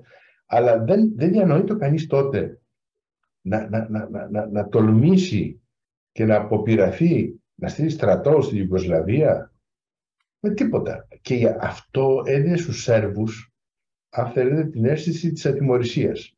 Και ότι μπορούν να κάνουν οτιδήποτε. Μπορούν να σκοτώνουν, να, να, να, να σφάζουν κλπ. Ε, το οποίο βέβαια το πλήρωσαν και δικαίως το πλήρωσαν. Αλλά δεν μπορούμε να κατηγορούμε αυτούς ως Ευρώπη ότι δεν μπορέσαμε να αποφύγουμε τον πόλεμο. Εγώ ήμουνα έξαλλος προσωπικά την εποχή που έγινε η βομβαρδισμοί. Τώρα μιλάμε για πολύ μεταγενέστερα με το Κόσοβο, η βομβαρδισμοί του Βελιγραδίου και της Ιουγκοσλαβίας. Ε, τώρα εκ των υστέρων, βλέπω, έχοντας ζήσει όλα αυτά που έζησα στη Βοσνία, ε, αρχίζω και βάλω λίγο νερό στο κρασί μου. Δηλαδή, ε, υπήρχε τέτοια πίεση. Ε, αν, αν δείτε τις σκηνε... η τελευταία εκπομπή ε, του, του, του, του, του, του διάσημου ας πούμε, ε, Γάλλου δημοσιογράφου που έκανε τις εκπομπές τις πολιτιστικές στη γαλλική τηλεόραση. Ε, πώς λεγόταν να δείτε το, το, το, έκανε την εκπομπή Bouillon de Culture του ο, ε, ο Πιβό, όχι. Ο Πιβό, μπράβο, ναι. Ο, ο Πιβό. Η, η προτελευταία εκπομπή πριν σταματήσει μετά από 20 χρόνια καριέρας, ο Πιβό πήγε και έκανε την εκπομπή του μέσα στα ερήπια αυτής της, της βιβλιοθήκης που σας έδειξα, της βιβλιοθήκης του Σαράγεβο, η οποία ήταν όλο, όλο πέτρες και, και, και, και κατεστραμμένη. Και ο τίτλος της εκπομπής είναι τελικά «Ο βολισμός ενώνει ή χωρίζει». Ε, και είχε όλους τους διάσημους φιλοσόφους και διανοούμενους κλπ. Οι οποίοι βεβαίως όλοι ήταν πυρ και μανία εναντίον των εγκληματιών Σέρβων, οι οποίοι κατέστρεψαν δύο εκατομμύρια ε, τόμους, ας πούμε, χειρογράφων και βιβλίων κλπ. Θέλω να πω ότι υπήρχε τόσο μεγάλη πίεση. Εμείς δεν το νιώθαμε τότε. Εμείς ε, βλέπαμε μόνο τους αδερφούς Σέρβους και τους ομόδοξους κλπ. Ε, τρισήμιση χρόνια πολιορκή ευρωπαϊκής πρωτεύουσας δεν είχε ξαναγίνει ποτέ. Ούτε στο δεύτερο παγκόσμιο πόλεμο. Πολιορκία όπου να, να μην μπορούν ούτε τρόφιμα ας πούμε, να, να, να, να διακινηθούν. Ε, να σου δείξω μισό λεπτό. Αυτή είναι η φωτογραφία του Μπερνάρ Πιβό στο το Bouillon de Culture. Ναι. Έτσι στο, στη βιβλιοθήκη. Αυτή είναι στη βιβλιοθήκη η οποία ήταν ε, στα ερήπια. Είχε καταστραφεί, ναι, είχε... καταστραφεί. η οποία ανακαινίστηκε με χρήματα της Ευρωπαϊκής Ένωσης. Μάλιστα. Κύριε, ε, Δημήτρη, έχεις το λόγο. Καλησπέρα σας, ευχαριστώ τον ε, συνονόματο και ευχαριστώ και τον Κώστα Ανδρουλάκη για, το, για την ερώτηση περί Εζεγοβίνης, διότι ήταν το πρώτο σκέλος της ερώτησής μου. Μιλάμε συνέχεια για πρόβλημα της Βοσνίας. Μήπως θα μπορούσες, ε, Δημήτρη, με δύο λόγια να μας ανακεφαλαιώσεις πού ακριβώς εστιάζεται αυτό το πρόβλημα της Βοσνίας; Δηλαδή, τι περιμένουμε να γίνει; Όλοι λένε για εκρηκτική κατάσταση στα Βαλκάνια, ότι κάποτε θα σκάσει η βόμβα, ότι κάτι θα γίνει. Μήπως θα μπορούσες να μας το συνοψίσεις ε, με, με λίγα λόγια; Νομίζω ότι είναι πολύ απλό. Δηλαδή, για να μπορέσουν κάποιοι πολίτες, οι ομάδες πολιτών, να δεχτούν να ζήσουν κάτω από την ίδια κρατική στέγη, πρέπει να τους ενώνουν κάποιοι δεσμοί ιστορικοί, γλωσσικοί, θρησκευτικοί και κυρίως να τους ενώνει ένα κοινό όραμα για το μέλλον. εάν δεν υπάρχει αυτή, αυτός ο συνεκτικός δεσμός, ο οποίος δεν μπορείς να τον, να τον προσδιορίσεις ακριβώς, δεν μπορεί να πεις ότι είναι μόνο η γλώσσα ή μόνο η θρησκεία ή μόνο οι παραδόσεις ή μόνο... Αλλά ε, ξέρουμε ότι πρέπει να υπάρχει κάποιος συνεκτικός δεσμός και κυρίως όχι όσον αφορά το παρελθόν, όσον αφορά τις προσδοκίες για το μέλλον. Ε, αυτό δεν υπάρχει στη, στη Βοσνία. Και δεν υπάρχει διότι ε, υπήρχε σε ένα, κανένα διάστημα στην Ιουγκοσλαβική Βοσνία. Δηλαδή, τότε όλοι νόμιζαν ότι ξέρω, χτίζουν μια νέα κοινωνία και δεν ξέρω τι κλπ. Όταν, όταν αυτό κατέρευσε και μάλιστα βγήκανε αυτά που είχαν κρυφτεί κατά το χαλί εσπεσμένα, δηλαδή τα εγκλήματα του Δευτέρου Παγκοσμίου Πολέμου, διότι ο Τίτο προκειμένου να, να διατηρήσει ας πούμε, την ενότητα και τη συνοχή της Ιουγκοσλαβίας, ε, τα κουκούλωσε όλα. Ε, να φανταστείτε ότι τώρα στις έρευνες που κάνουμε και χρηματοδοτούμε και εμείς στην Ευρωπαϊκή Ένωση για να βρούμε τους μαζικούς τάφους και να αναγνωρίσουμε τα πτώματα των αγνοωμένων, ανακαλύπτεται τεράστια ομαδική τάφη από το δεύτερο παγκόσμιο πόλεμο. Mm. Οι οποίοι δεν είχαν. Λοιπόν, όλα αυτά βγήκαν στην επιφάνεια, οι δαίμονες του. Α, αλλά θέλω να πω ότι για να μπορέσει, βλέπουμε τις δυσκολίες περίπου που έχουν να ζήσουν κάτω από την ίδια κρατική στέγη ακόμα και δημοκρατικών χωρών ε, όπως είναι η Ισπανία. Έτσι. Αλλά ειδικά στη Βοσνία, η οποία έζησε ένα πολύ αματηρό εμφύλιο. Ενώ είπαμε για το Βέλγιο, για παράδειγμα. Ναι, ε, θέλω να πω ότι ε, θα, μου πει, θα μου πεις Δημήτρη το, αυτό που μου λένε πάρα πολύ ωραία γιατί δεν τους χωρίζουμε να τελειώνουμε. Το οποίο εντάξει δεν είναι παράλογο αλλά δυστυχώς στην περίπτωση της Βοσνίας προς το παρόν αυτό δεν γίνεται χωρίς πόλεμο. Δηλαδή χωρίς πόλεμο θα μπορούσε κανείς να πει ωραία πάρε την Ρεπούμπλικα Σέρφχα, δώστε στη Σερβία ή κάτι την αυτόνομη, πάρε ένα κομματάκι ας πούμε της Ερζαγοβίνης, δώστε στην Κροατία Πρώτα απ' όλα αυτό δεν το δέχονται οι μουσουλμάνοι, οι Μπόσνιακ, διότι θεωρούν ότι είναι όλο δικό τους. Ε, μετά οι Κροάτες δεν έχουν γεωγραφική ενότητα. Είναι διάσπαρτοι, άρα δεν μπορεί να πεις ότι αυτό το κομμάτι της Τερζεγοβίνης το δίνω στην Κροατία. Και οι Σέρβοι ήταν οι μόνοι οι οποίοι θα θέλανε, πολύ, θα θέλανε το, να φύγουν. Για, για να σας δώσω ένα χαρακτηριστικό παράδειγμα, ο, ο, ο πρώην Πρωθυπουργός και μετά Πρόεδρος και τώρα πάλι Πρωθυπουργός της ε, Ρεπούμπλικας Σέρβικα, της Σερβικής Δημοκρατίας, ο Ντότικ, ο οποίος είναι, είναι ηγέτης εδώ και 20 χρόνια.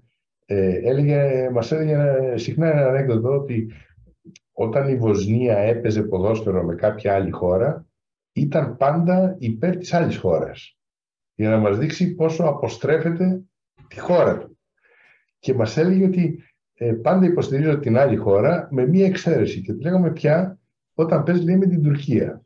Γιατί πέρα των άλλων, όταν, όταν οι, οι, οι, Σέρβοι πολεμούσαν με τους Μπόσνιακ, με τους μουσουλμάνους, τους λέγαν Τούρκους.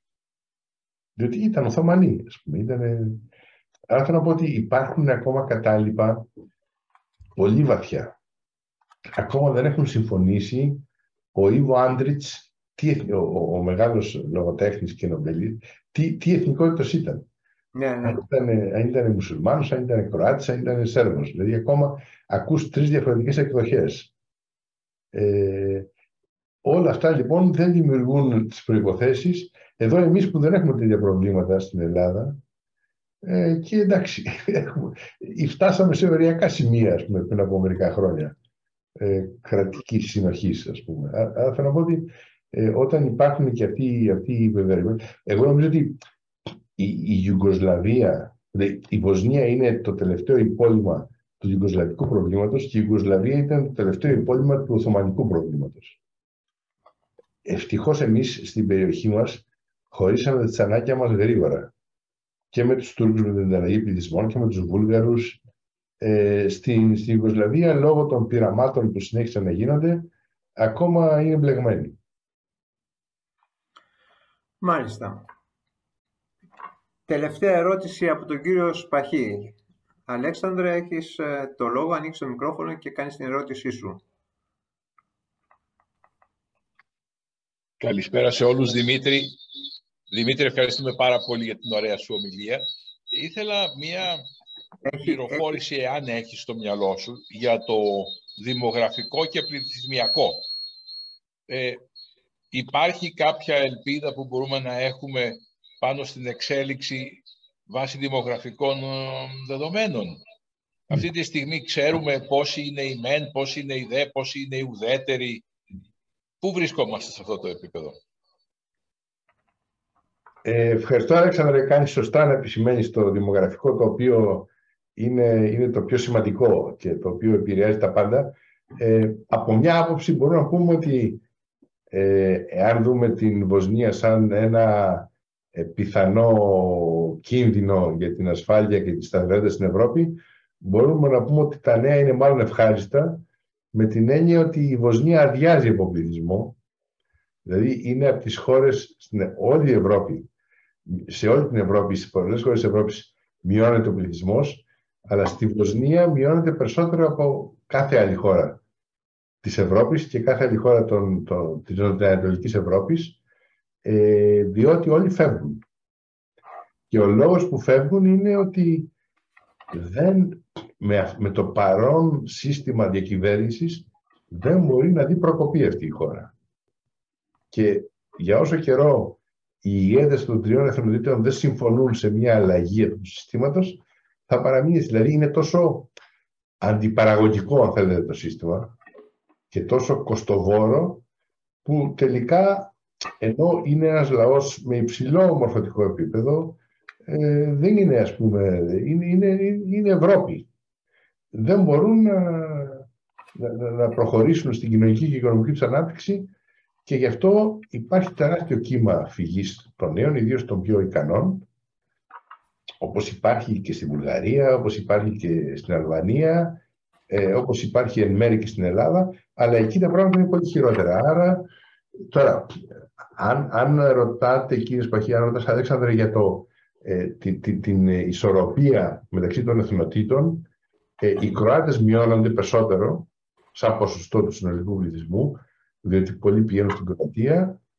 Οι Σέρβοι μάλλον διατηρούνται ε, ή μειώνονται λίγο, ε, αλλά γενικά συνολικά σαν Βοσνία υπάρχει τεράστια μείωση του πληθυσμού. Το οποίο νομίζω ότι είναι το μεγάλο πρόβλημα όλης της, των Δυτικών Βαλκανίων και όχι μόνο των Βαλκανίων γενικά. Με εξαίρεση την Τουρκία, την Τουρκία βέβαια, που είναι και αυτή Βαλκάνια, αλλά αυτή έχει πολύ καλές δημογραφικές επιδόσεις. Ε, νομίζω ότι είναι πολύ σημαντικό ζήτημα. Στη Βουλγαρία, ας πούμε, υπάρχει... Η Βουλγαρία θα είναι κάτω από 6 εκατομμύρια σε 10 χρόνια, 15.